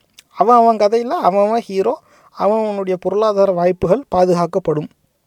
இதான் அடிப்படை உண்மை. அப்படி இருந்தாலும் அவங்க ஒப்பீனியன்ஸை வந்து which were received as sound Hindu law. அப்போ அதில் வந்து ஆனால் அது வந்து சவுண்டு ஹிந்துலான்னு அவங்களாம் எடுத்துக்கிட்டாங்களாம். அப்போ இவன் என்ன, இது இதான் நேர்களே ஆதாரம். பார்ப்பனர்களுடைய உதவியோடு தான் ஆங்கிலேயர்கள் நம்ம நாட்டை ஆண்டு இருக்காங்க அப்படிங்கிறது. ஏன்னா நீதித்துறையில் நீதியரசர்கள் தீர்ப்பு வழங்குறாங்க அப்படின்னாக்கா அந்த இடத்துல அவன் வந்து சாஸ்திரத்தை விளக்கி இவனுக்கு மொழிபெயர்த்து கொடுக்கறதுக்காக பார்ப்பனர்களை பணியமர்த்துறான். அப்போ இவன் இந்த சாஸ்திர சாக்கடையை உண்மைன்னு மன்னர்களையும் நம்ப வச்சு அழிச்சுவிட்டான். இதுக்கப்புறமா இங்கே மன்னராட்சியிலே வேறு நாட்டுக்காரன் இங்கே வந்து ஆண்ட போதும் அந்த வெளிநாட்டுக்காரனே ஏமாற்றி தான் இவன் தின்றுருக்கான். கடைசி வரைக்கும் இவன் yes yes I will help you அப்படிங்கிற பேரில் யாரெல்லாம் பதவியில் இருந்தாங்களோ அதிகாரத்தில் இருந்தவங்களோட காலை நக்கி தனக்கு தேவையானதை மட்டும் எடுத்துக்கிட்டு மிச்சவங்க எல்லாரையும் சாக விட்டு வேடிக்கை தான் பார்த்துருக்கான். வந்தவன் அவனுடைய முட்டாள்தனத்தையும் நம்ம இந்த இடத்துல சுட்டி காட்டணும். நீ ஒரு நாட்டை போய் ஆள போகிற, நீ ஏன் அநியாயமாக இன் வந்தேறி இன்னொரு நாட்டில் வந்து ஆண்டுக்கிட்டு இருக்க? அதில் என்ன உனக்கு அந்த நாட்டின் மதத்தின் அடிப்படையில் தான் ஆட்சி செய்யணுங்கிற எண்ணம்? அதுக்கு ஏன் நீ வேறு யாரையுமே கேட்க மாட்டியா? பார்ப்பனர்களை விட்டால் உனக்கு வேறு மக்கள் இங்கே தெரிய வரலையா? காரணம் என்னென்ன நேர்களே, அன்றைக்கி பார்ப்பனர்கள் மட்டும்தான் படித்தவங்களாக இருந்தாங்க, பெரும்பான்மை வேறு யாரும் கிடையாது. அப்போ அவன் பேசினதை புரிஞ்சுக்கிட்டு பதில் சொல்கிறதுக்கு இவன் தான் இருந்தான்.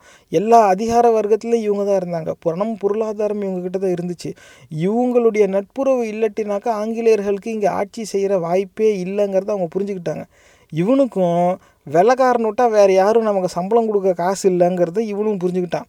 அவன் முதுக இவன் சொரிய, இவன் முதுக அவன் சொரிய, மொத்த நாட்டையும் ரெண்டு பேரும் சேர்ந்து சொரிஞ்சுக்கிட்டாங்க. அதான் உண்மை. கடைசியில் இந்த பார்ப்பனர் கூட்டத்தை நம்பி பிரிட்டிஷ்காரனும் ஏமாந்தான். இல்லைன்னா இன்றைக்கும் பிரிட்டிஷ்காரன் ஆளணும்ல நம்மளை. அதுனா இரநூறு ஆண்டில் எல்லாம் கதை முடிஞ்சு போச்சே. அப்போ இவன் இந்த பார்ப்பனர் கூட்டத்தை நம்பி, இந்த சாஸ்திர சாக்கடையை நம்பி பல மன்னர்கள் அழிஞ்சாங்க. அதில் வெளிநாட்டிலேருந்து வந்த படையெடுப்பாளர்களும் உள்ளடக்கம். ஆனால் ஹிந்து லான்னு ஒன்று இருக்குது, நீங்கள் சாஸ்திரத்தின் அடிப்படையில் தீர்ப்பு சொல்லணும்னு இவன் சொல்லியிருக்கான். அதையும் கேட்டுக்கிட்டு எனக்கு அதை விளக்கு, எனக்கு மொழிபெயர்த்து கொடுன்னு அவன் இவனை வேலையிலையும் வச்சுருக்கான். அப்படி மொழிபெயர்த்தவங்களில் இவன் குறை கண்டுபிடிக்கிறான், ஹிந்து லாவை வந்து அவங்க தப்பாக சொல்லிவிட்டாங்கப்பா அப்படின்னு. இது வந்து என்ன சொல்கிறது, இப்படி தான் வந்து அன்றைக்கி நீதித்துறையே செயல்பட்டுருக்கு அப்படிங்கிறது நினச்சா வருத்தமாக தான் இருக்குது. நம்ம மேலே பார்ப்போம். Local prejudices and were given not always after a sound knowledge of law and full study of the texts and authorities properly applicable in each case, but according to their lights and opportunities, something large but often, but more often limited. If not unfrequently happened that the Pandits misunderstood the questions put to them, as in the Nadeya Raja's case, and were often misunderstood by the judges, as the history of the growth of Hindu wills in the three presidencies amply shows. இப்போ அந்த அதோடைய தொடர்ச்சி தான் நேர்களே இது. அதாவது அந்த pundits, அதாவது எந்த பார்ப்பனர்கள் இந்து சட்டத்தை விளக்குற பொறுப்பில் இருந்தாங்களோ அவங்க சரியாக செய்யலை. அதனால் இதுக்கு ஒரு பெரிய எடுத்துக்காட்டான். அதாவது இந்து வில்ஸ், இந்து பத்திரங்கள்லாம் வந்து எப்படி எழுதப்பட்டுருந்துச்சு, அதில் வந்து சொத்து எப்படி போகுங்கிறதெல்லாம் தெளிவாக இருந்துச்சு. அதை இவங்க வந்து தப்பாக புரிஞ்சுக்கிட்டாங்க. யார் விளக்கணுமோ அவன் தப்பாக புரிஞ்சுக்கிட்டான். அதனால தப்பாக புரிஞ்சுக்கிட்டு அவன் தப்பாக சொல்லி அந்த அடிப்படையில் நீதியரசர்கள் வந்து செஞ்சு தீர்ப்பு கொடுத்துட்டாங்க. அது இந்த இந்து சமூகத்துக்கு எதிராக போயிடுச்சு, இந்து சட்டத்தை கைவிட்டபடி ஆயிடுச்சு அப்படிங்கிறதுக்காக அதை சொல்கிறான். அடுத்து, the mischief however grew out of the necessity. The judges were ignorant of Sanskrit and were unable to found their decisions on a direct and immediate knowledge of the original text, and either had to resort to translations, where translations were available, or to content themselves with what help they got from the Shastris or the lawyers in their pleadings, most of whom, with a few honorable exceptions, knew little of the spirit of the Hindu law or the distinctions between different law schools. Yet there was no attempt to remedy it as soon as opportunities were available. அது நேர்களே, இவர் வந்து என்ன சொல்கிறாருன்னா, பிரிட்டிஷ்கார நீதியரசர்கள் வெள்ளைக்கார வந்து சான்ஸ்கிரிட்டை வந்து புறந்தள்ளிட்டானா, அது வந்து அதுக்கு சரியான கவனமோ மரியாதையோ கொடுக்கலையாம். அதனால என்ன ஆயிடுச்சுனாக்கா, சாஸ்திரம் என்ன சொல்லுது அப்படிங்கிறத நம்பி தான் அவங்க தீர்ப்பு கொடுக்குற நிலையில் இருந்தாங்களாம். அதனால் அவங்களுக்கு அன்றைக்கி தேதியில் அவங்களால் முடிஞ்சது, கையில் மொழிபெயர்த்த அந்த சாஸ்திரம் இருந்துச்சுன்னா அந்த மொழிபெயர்ப்பில் என்ன இருக்குங்கிறத பார்த்து அந்த அடிப்படையில் அப்படியே நேராக கொடுத்துட்டாங்களாம். அப்படி இல்லை, கையில் மொழிபெயர்த்து இல்லை, அந்த குறிப்பிட்ட சாஸ்திரம் வந்து இல்லை அப்படின்னாக்கா, அப்போதைக்கு அவங்க நீதிமன்றத்தில் இருந்த பார்ப்பன வழக்கறிஞர்கள் இல்லை அந்த வழக்கை முன்னெடுத்து வந்து பேசுகிற பார்ப்பன வழக்கறிஞர் இருந்தால் அவங்கக்கிட்டே கேட்டுருவாங்களா, இந்த சாஸ்திரம் இது ஏதோ சாஸ்திரத்தின்படி இப்படிங்கிறீங்களே, அந்த சாஸ்திரம் என்ன, அது எனக்கு கொஞ்சம் விளக்குங்க பார்ப்போம் அப்படின்னு கேட்டான். உடனே அவன் சொல்லுவானாம். அதை கேட்டுட்டு, ஓஹோ சாஸ்திரமே இப்படி தான் சொல்லுதா, அப்படின்னா இதுதான் என் தீர்ப்பு என்ஜாய் அப்படின்ட்டுருக்கான். அதாவது இவனுங்களை நம்பி ஏமாந்து ஒருத்தர் செயல்பட்டுருக்கான். அதில் இவன் குறை வேற கண்டுபிடிக்கிறான். ஜட்ஜஸ் வேர் இக்னோரண்ட் ஆஃப் சான்ஸ்கிரிட்டான். ஏண்டா, எங்கிருந்தும் வந்து வளத்துக்காக உன் நாட்டில் உன்னையும் சேர்த்து உன் சக குடிமக்களை அடிமையாக வச்சு ஒருத்தர் நடத்துகிறான். அவங்ககிட்டையும் போய் எனக்கு விடுதலை வேணும்னு கேட்கல, என் மொழியை நீ பெருசாக நீ பார்க்க மாட்டேங்கிறதான் கேட்டிருக்கான்.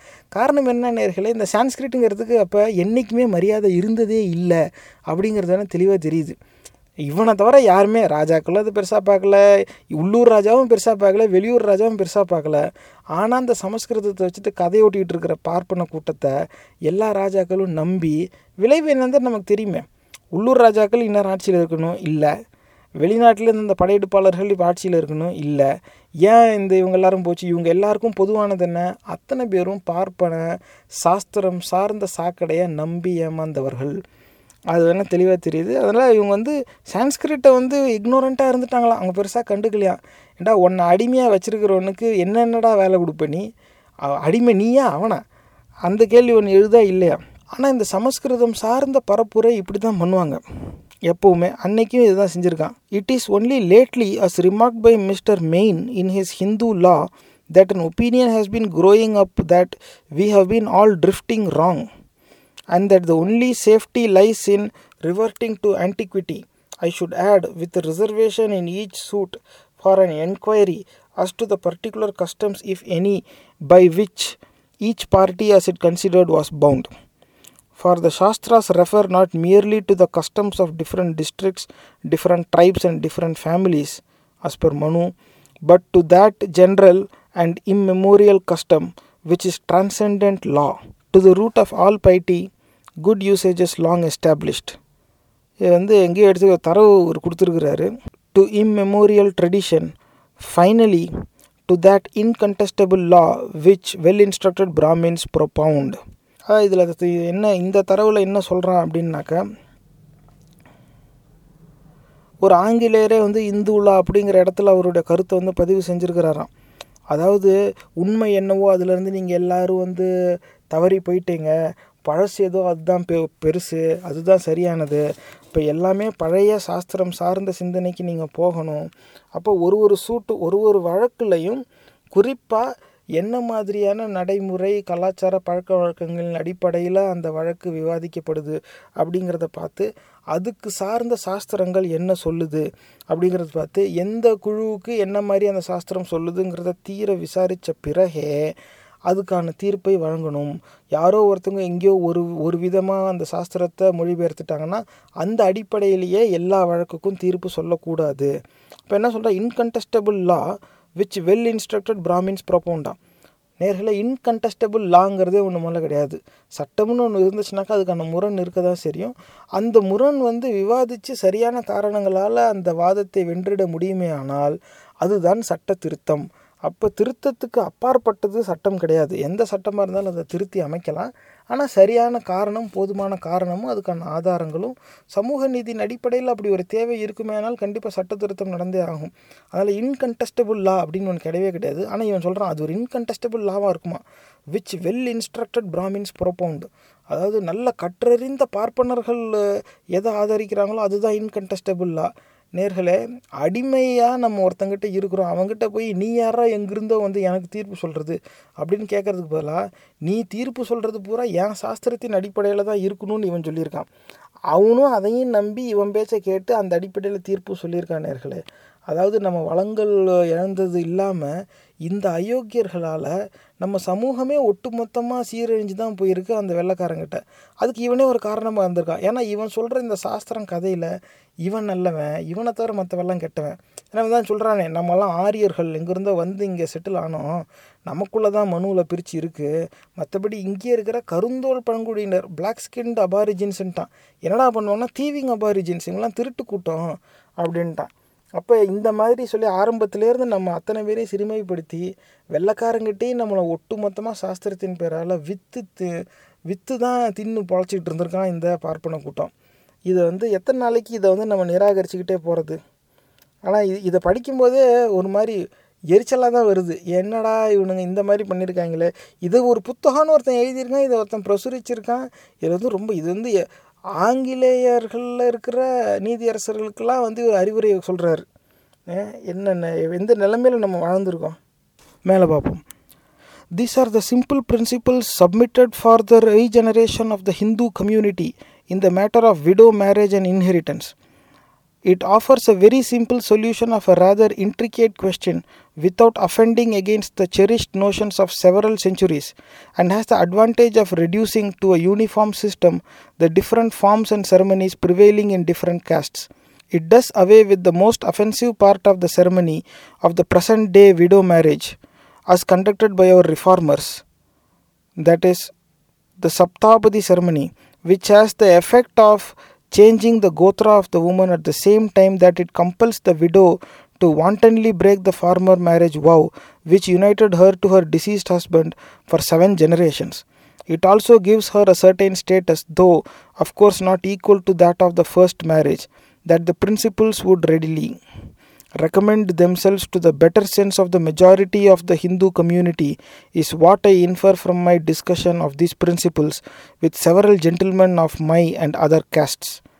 At any rate, an investigation conducted by a committee of influential gentlemen composed of leading men of each different caste and a few reformers at the instance and on the initiation of the High Court on the lines of Mister Borradale's inquiries into social and other customs of different castes, which would be a test on a larger scale of the principles enunciated here, and would certainly be productive of considerable beneficial results. In the end, I can only wish that that day may not be far off when some such movement be set afoot and finally work out the salvation of my countrymen in this and other matters. அதான் நேர்களே, நிறைவாக இந்த ஆள் அந்த புத்தகத்தில் என்ன எழுதுகிறான் அப்படிங்கிறது தான் இந்த தரவில் இருக்குது. அதில் என்ன சொல்கிறாங்கனாக்கா, அதாவது வந்து யார் மனசையும் புண்படுத்தாமல் யாருடைய யாரையும் வந்து கொச்சப்படுத்தாமல் தீர்வு வந்து வழங்குதான்.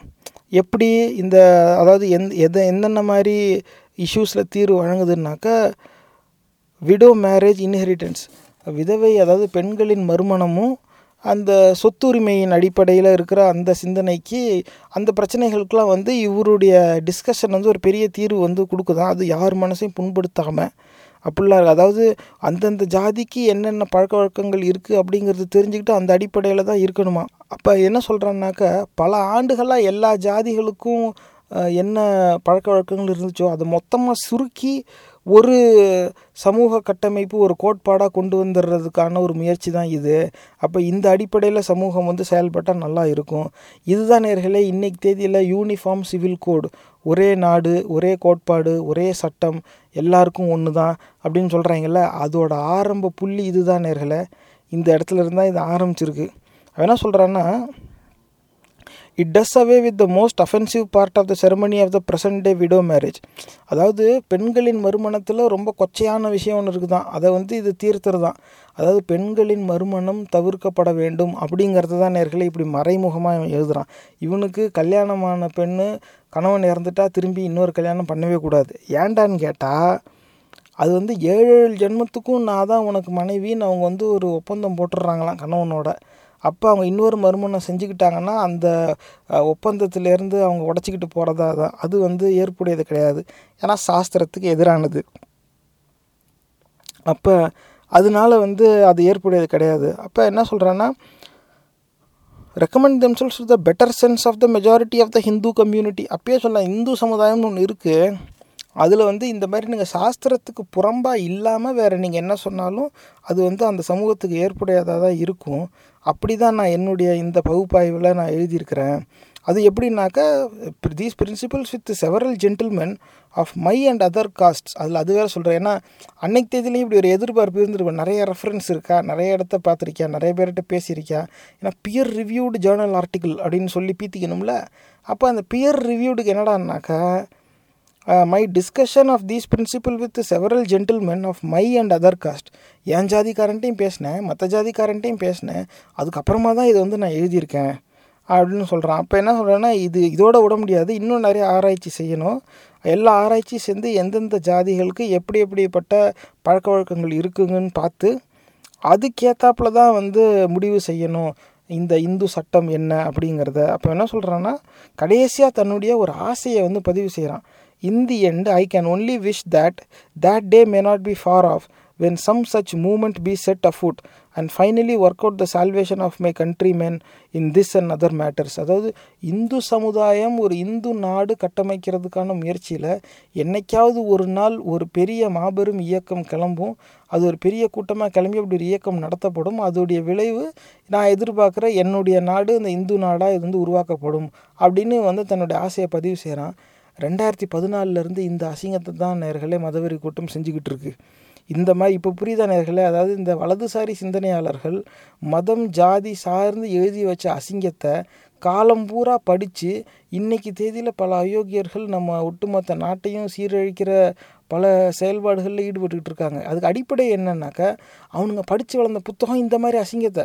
இப்போ என் கேள்வி என்னென்னா, இவன் அயோக்கிய பையன், இவன் அயோக்கியத்தனம் தான் எழுதுவான்.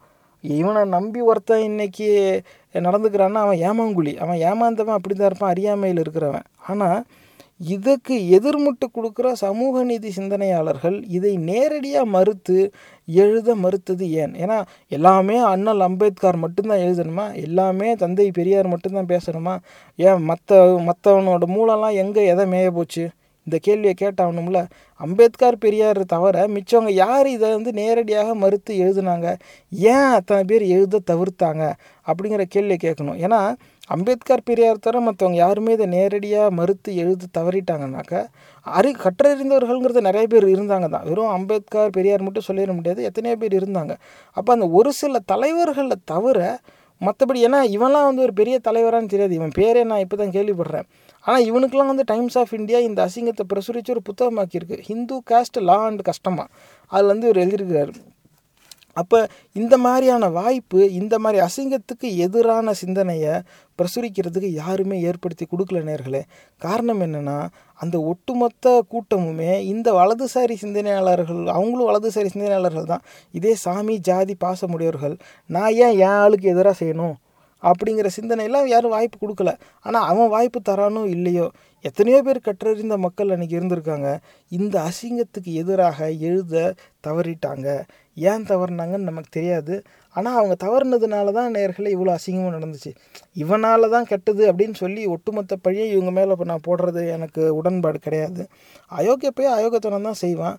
உனக்கு அறிவு இருந்துச்சுல்ல, நீ வந்து வள்ளுவனை படித்து வளர்ந்தவன் தானே, சாமி கடவுள் மதம் அப்படிங்கிற சொல்லி இல்லாத சங்க இலக்கியங்கள் படித்து வளர்ந்தவன் தானே, உனக்கு யார் அதெல்லாம் சொல்லி கொடுத்தா? இப்போ இவனுக்கு முன்னாடி உனக்கு அறிவுன்னு ஒன்று இருந்துச்சுல, தெரிஞ்சிருந்தும் இந்த அசிங்கம் இந்த மண்ணுக்கு வந்த பிறகும் அசிங்கத்தை அசிங்கம்னு சொல்லி விமர்சிக்காமல் அதை அப்படியே அனுமதிக்க விட்டு ஒட்டுமொத்த சமூகத்தையும் அழிவின் வழியில் தள்ளி விட்டுட்டியே.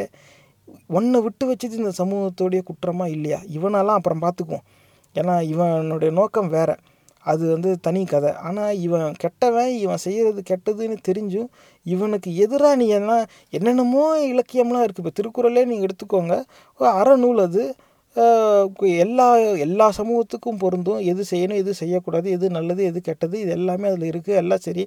இந்த மாதிரி அசிங்கம் அதுக்கப்புறமா உருவாயிருக்கு. ஆனால் அதை அதை எழுதி புரிஞ்சிக்க தெரிஞ்ச இந்த சமூகம் இந்த அசிங்கத்தை பார்த்ததும் இப்படி அசிங்கம் ஒன்று வருது, இனிமேலும் இந்த அசிங்கம் வளரும், இந்த அசிங்கத்தை நம்பி ஏமாந்துறாதரா அப்படின்னு எழுதி பிரசுரித்தானா கிடையாது. காரணம் என்னென்னா, அதுக்குள்ளே சமய காலம்னு வந்து போச்சு. பூரா வயலும் ராஜாக்கிட்ட சில்லற வாங்கிக்கிட்டு ராஜாவையும் அவங்க கட்டின கோயிலுக்குள்ளே இருந்த கல் பொம்மையையும் போற்றி பாட்டு எழுத ஆரம்பிச்சிட்டான். அப்படியே வந்து இதுதான்ப்பா எல்லாமே இனிமேல் அப்படிங்கிற ஒரு இதை கொண்டாந்து, எது ஏதாவது இவன் எப்படி எழுதிக்கிட்டு இருக்க போகிறான், இவன் அப்படியெல்லாம் விட தேவையில்ல, அஞ்சு ரூபாயை தூக்கி போட்டால் இவன் வந்து நமக்கு ஏத்தாப்பில் எழுதுவான் அப்படிங்கிற எண்ணத்தில் அந்த மன்னர்கள் செயல்பட்டுருக்காங்க. இவனும் போய் அதில் விழுந்துட்டான். அவன் ஆயிரம் வித நினைப்பான் நேர்களே. அவன் நிஜமாகவே அறிவுபூர்வமாக சிந்திச்சானா இல்லையான்லாம் நமக்கு தெரியாது. அது தெரிஞ்சிக்க வேண்டிய அவசியமும் இப்போ கிடையாது. ஏன்னா அவனால் நமக்கு நல்லது எதுவும் நடக்கலை. இவனுக்கு அறிவு இருந்துச்சு தானே.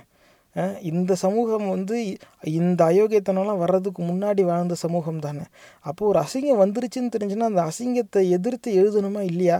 இவங்க எழுதுனதே கிடையாது. அதனால நேர்களே வேண்டுகோள் என்னென்னா, தயவு செஞ்சு நீங்கள் எல்லோரும் புத்தகம் எழுத ஆரம்பிங்க. இந்த மாதிரி அசிங்கத்தை அசிங்கம்னு விமர்சித்து எழுதி வச்சுட்டு போங்க. இன்றைக்கு தேதியில் அதை யாரும் படிக்க விருப்பப்பட மாட்டாங்க. இன்றைக்கு தேதியில் அவங்கள பார்த்து சிரிக்கலாம்.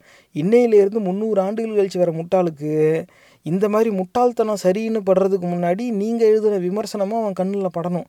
அப்படி நீங்கள் எழுதாமல் விட்டுட்டீங்கன்னா இன்னும் முந்நூறு ரெண்டு ஆண்டுகள் கழித்து வர முட்டாலும் இதையே படித்து விட்டு நம்ம சாஸ்திரம் தான் முக்கியம், நம்ம சாமி தான் முக்கியம் அப்படின்னு அசிங்கத்தின் வழியிலே போயிடுவானர்களே.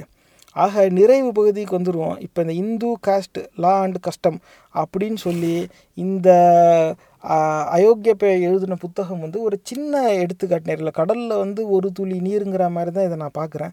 இந்த மாதிரி எத்தனையோ வலதுசாரி சிந்தனையாளர்கள் அயோக்கியத்தனத்தை ஆன்மீகத்தின் அடிப்படையில் இந்த சமூகம் கட்டமைக்கப்பட்டிருக்கு, சாஸ்திரத்தின் அடிப்படையில் இந்த நாடு நடக்கணும் அப்படின்னு சொல்லி ஆங்கிலேயர்கள் காலத்திலேயே ஆங்கிலேயர்களையே ஏமாற்றிக்கிட்டு தான் இருந்திருக்காங்க. வந்த ஆங்கிலேயர்கள் நமக்கு இந்த நாட்டில் ஆட்சி செய்யணும், இங்கே இருக்கிற வளங்கள் எடுத்துக்கிட்டு போகணும், அதுக்கு இவன் தான் நமக்கு உதவுறான், இவன் சொல்கிறபடி கேட்டுட்டு போவோம், நம்ம சொல்கிறத இவன் கேட்குறான் அப்படின்னு அவன் நினச்சிக்கிட்டான். இல்லை ஒரு சில நேரத்தில் அவன் ஏமாந்தே கூட போயிருக்கலாம். ஏன்னா இவன் வந்து இவன் தான் போய் அவன்கிட்ட ப்ரொட்டஸ்ட் பண்ணுறான். இவன் ப்ரொட்டஸ்ட் பண்ணுறவன் என்ன பண்ணியிருக்கணும், நீ யாரா என்னை வந்து ஆட்சி செய்கிறதுக்கு, இது என் நிலம் என் மக்கள் அப்படின்னு கேட்கணும்ல. அதெல்லாம் இல்லை, அதெல்லாம் நீங்கள் செய்கிறது சரிதாங்க, ஆனால் நீங்கள் தீர்ப்பு தப்பாக சொல்கிறீங்க, எங்கள் சாஸ்திரத்தில் அப்படிலாம் போடலை, எங்கள் சாஸ்திரத்தின் அடிப்படையில் தான் நாங்கள் நடந்துக்கிறோம், நீங்கள் அதெல்லாம் தெரிஞ்சுக்கிட்டு போடணும்னு. ஓ அப்படி வேறு இருக்கோ, அது என்ன உன் சாஸ்திரம், கொண்டா அதை சொல்லு அப்படின்னு அவன் சொன்னதும், அதெல்லாம் எங்களுக்கு தான் தெரியும்னு இவனுங்களே சாஸ்திரத்தை மொழிபெயர்த்து அவன்கிட்ட சொல்கிறது. அவனும் அந்த அடிப்படையில் தீர்ப்பு வழங்கிட்டு இருந்திருக்கான். அதாவது படையெடுப்பாளர்கள் வர வரைக்கும் மன்னர்களை ஏமாற்றி ஜாதி மதங்களின் அடிப்படையில் சமூக கட்டமைப்பை வச்சு இவன் வாழ்ந்துக்கிட்டு இருந்தான். மன்னர் இங்கே உள்ளூர் மன்னர் ஆட்சி போய் படையெடுப்பாளர்கள் வந்து வெளிநாட்டு மன்னர்களின் ஆட்சி வந்த பிறகும் அவங்களையும் போய் எங்கள் சாஸ்திரத்தின் அடிப்படையில் தான் நீ ஆட்சி செய்யணும்னு சொல்லி, என்ன இங்கே இருந்ததில் ராஜாவோட அரசவையில் உக்காந்துக்கிட்டு இவன் ஏமாத்தினான்னா இங்கே நீதிமன்றத்தில் மொழிபெயர்ப்பு செய்கிறேன் நான் தான் வக்கீல். ஏன்னா இவனுக்கு தான் படித்தவங்க, வேறு யாரும் இவன் படிக்க விடலை. அதனால் வழக்கறிஞராக இருந்தாலும் சரி, அந்த நீதிமன்றத்தில் பணி செய்கிற அதிகாரியாக இருந்தாலும் சரி, அந்த வெள்ளைக்காரனுக்கு இவனுங்களை விட்டால் வேறு ஆள் இல்லை. அப்போ ஏ நீ தான் மொழிபெயர்த்து கூடாயா அப்படின்னதும் இருந்த மொழிபெயர்ப்பு என்ன இருக்கோ அதை பார்த்து அவன் ஒப்பேத்தினான். இல்லாத நேரத்தில் ஐயோ நீ பார்ப்பனர் தானே உனக்கு தெரியும்ல நீ சொல்லு பார்ப்போம் அப்படின்னதும் அவன் அவனுக்கு சாதகமாக சொல்லிக்கிட்டான். ஆக நேர்களே, இவங்க கடைசி வரைக்கும் இவங்களுடைய வாழ்வுக்காக நம்ம ஒட்டு மொத்தையும் சாஸ்திரங்கிற பேரில் வெள்ளைக்காரன்ட்ட அடகு வச்சு விற்று தின்றுருக்காங்க. இந்த பழியை இவங்க வந்து இன்றைக்கி ஏற்கிறான் ஏற்கலங்கிறதுலாம் வேறு விஷயம். இந்த இதனால தான் நம்ம நாடு இன்றைக்கி சந்திக்கிற அனைத்து பிரச்சனைகளுக்கும் இது ஒரு முக்கியமான காரணம் நேர்களே. இப் இந்த அடிப்படையில் தான் நேர்களே நான் சொல்கிறேன், இந்து மதம் அப்படிங்கிற அசிங்கம்தான் நம்ம நாட்டை அழிவை நோக்கி கொண்டு போனது.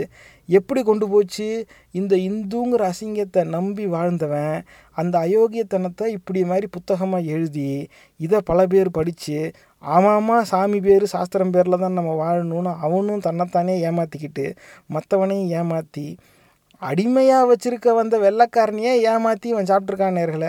ஆக இந்த இந்துங்கிற இந்த அசிங்கம் ஒன்றை நம்ம அனுமதிச்சதுனால நம்ம நாடு இன்னைய வரைக்கும் கஷ்டப்பட்டுக்கிட்டு இருக்கு. இன்னும் எத்தனை ஆண்டுகளுக்கு இந்த அசிங்கத்தை நம்ம சகிச்சுக்கிட்டே இருக்கிறது, சிந்திச்சு பாருங்க. இந்த பதிவு உங்களுக்கு பிடிச்சிருந்தா தயவு செஞ்சு சமூக வலைத்தளங்கள்ல இதை பகிர்ந்துக்கோங்க. இந்த நிகழ்ச்சி உங்களுக்கு ஏதாவது ஒரு வகையில உதவி இருக்கும்னு நம்புறோம். சும்மா ப்ரொடக்ஷனோட பகுத்தறிவு பாட்காஸ்ட் பொறுமையோட கேட்டதுக்கு நன்றி.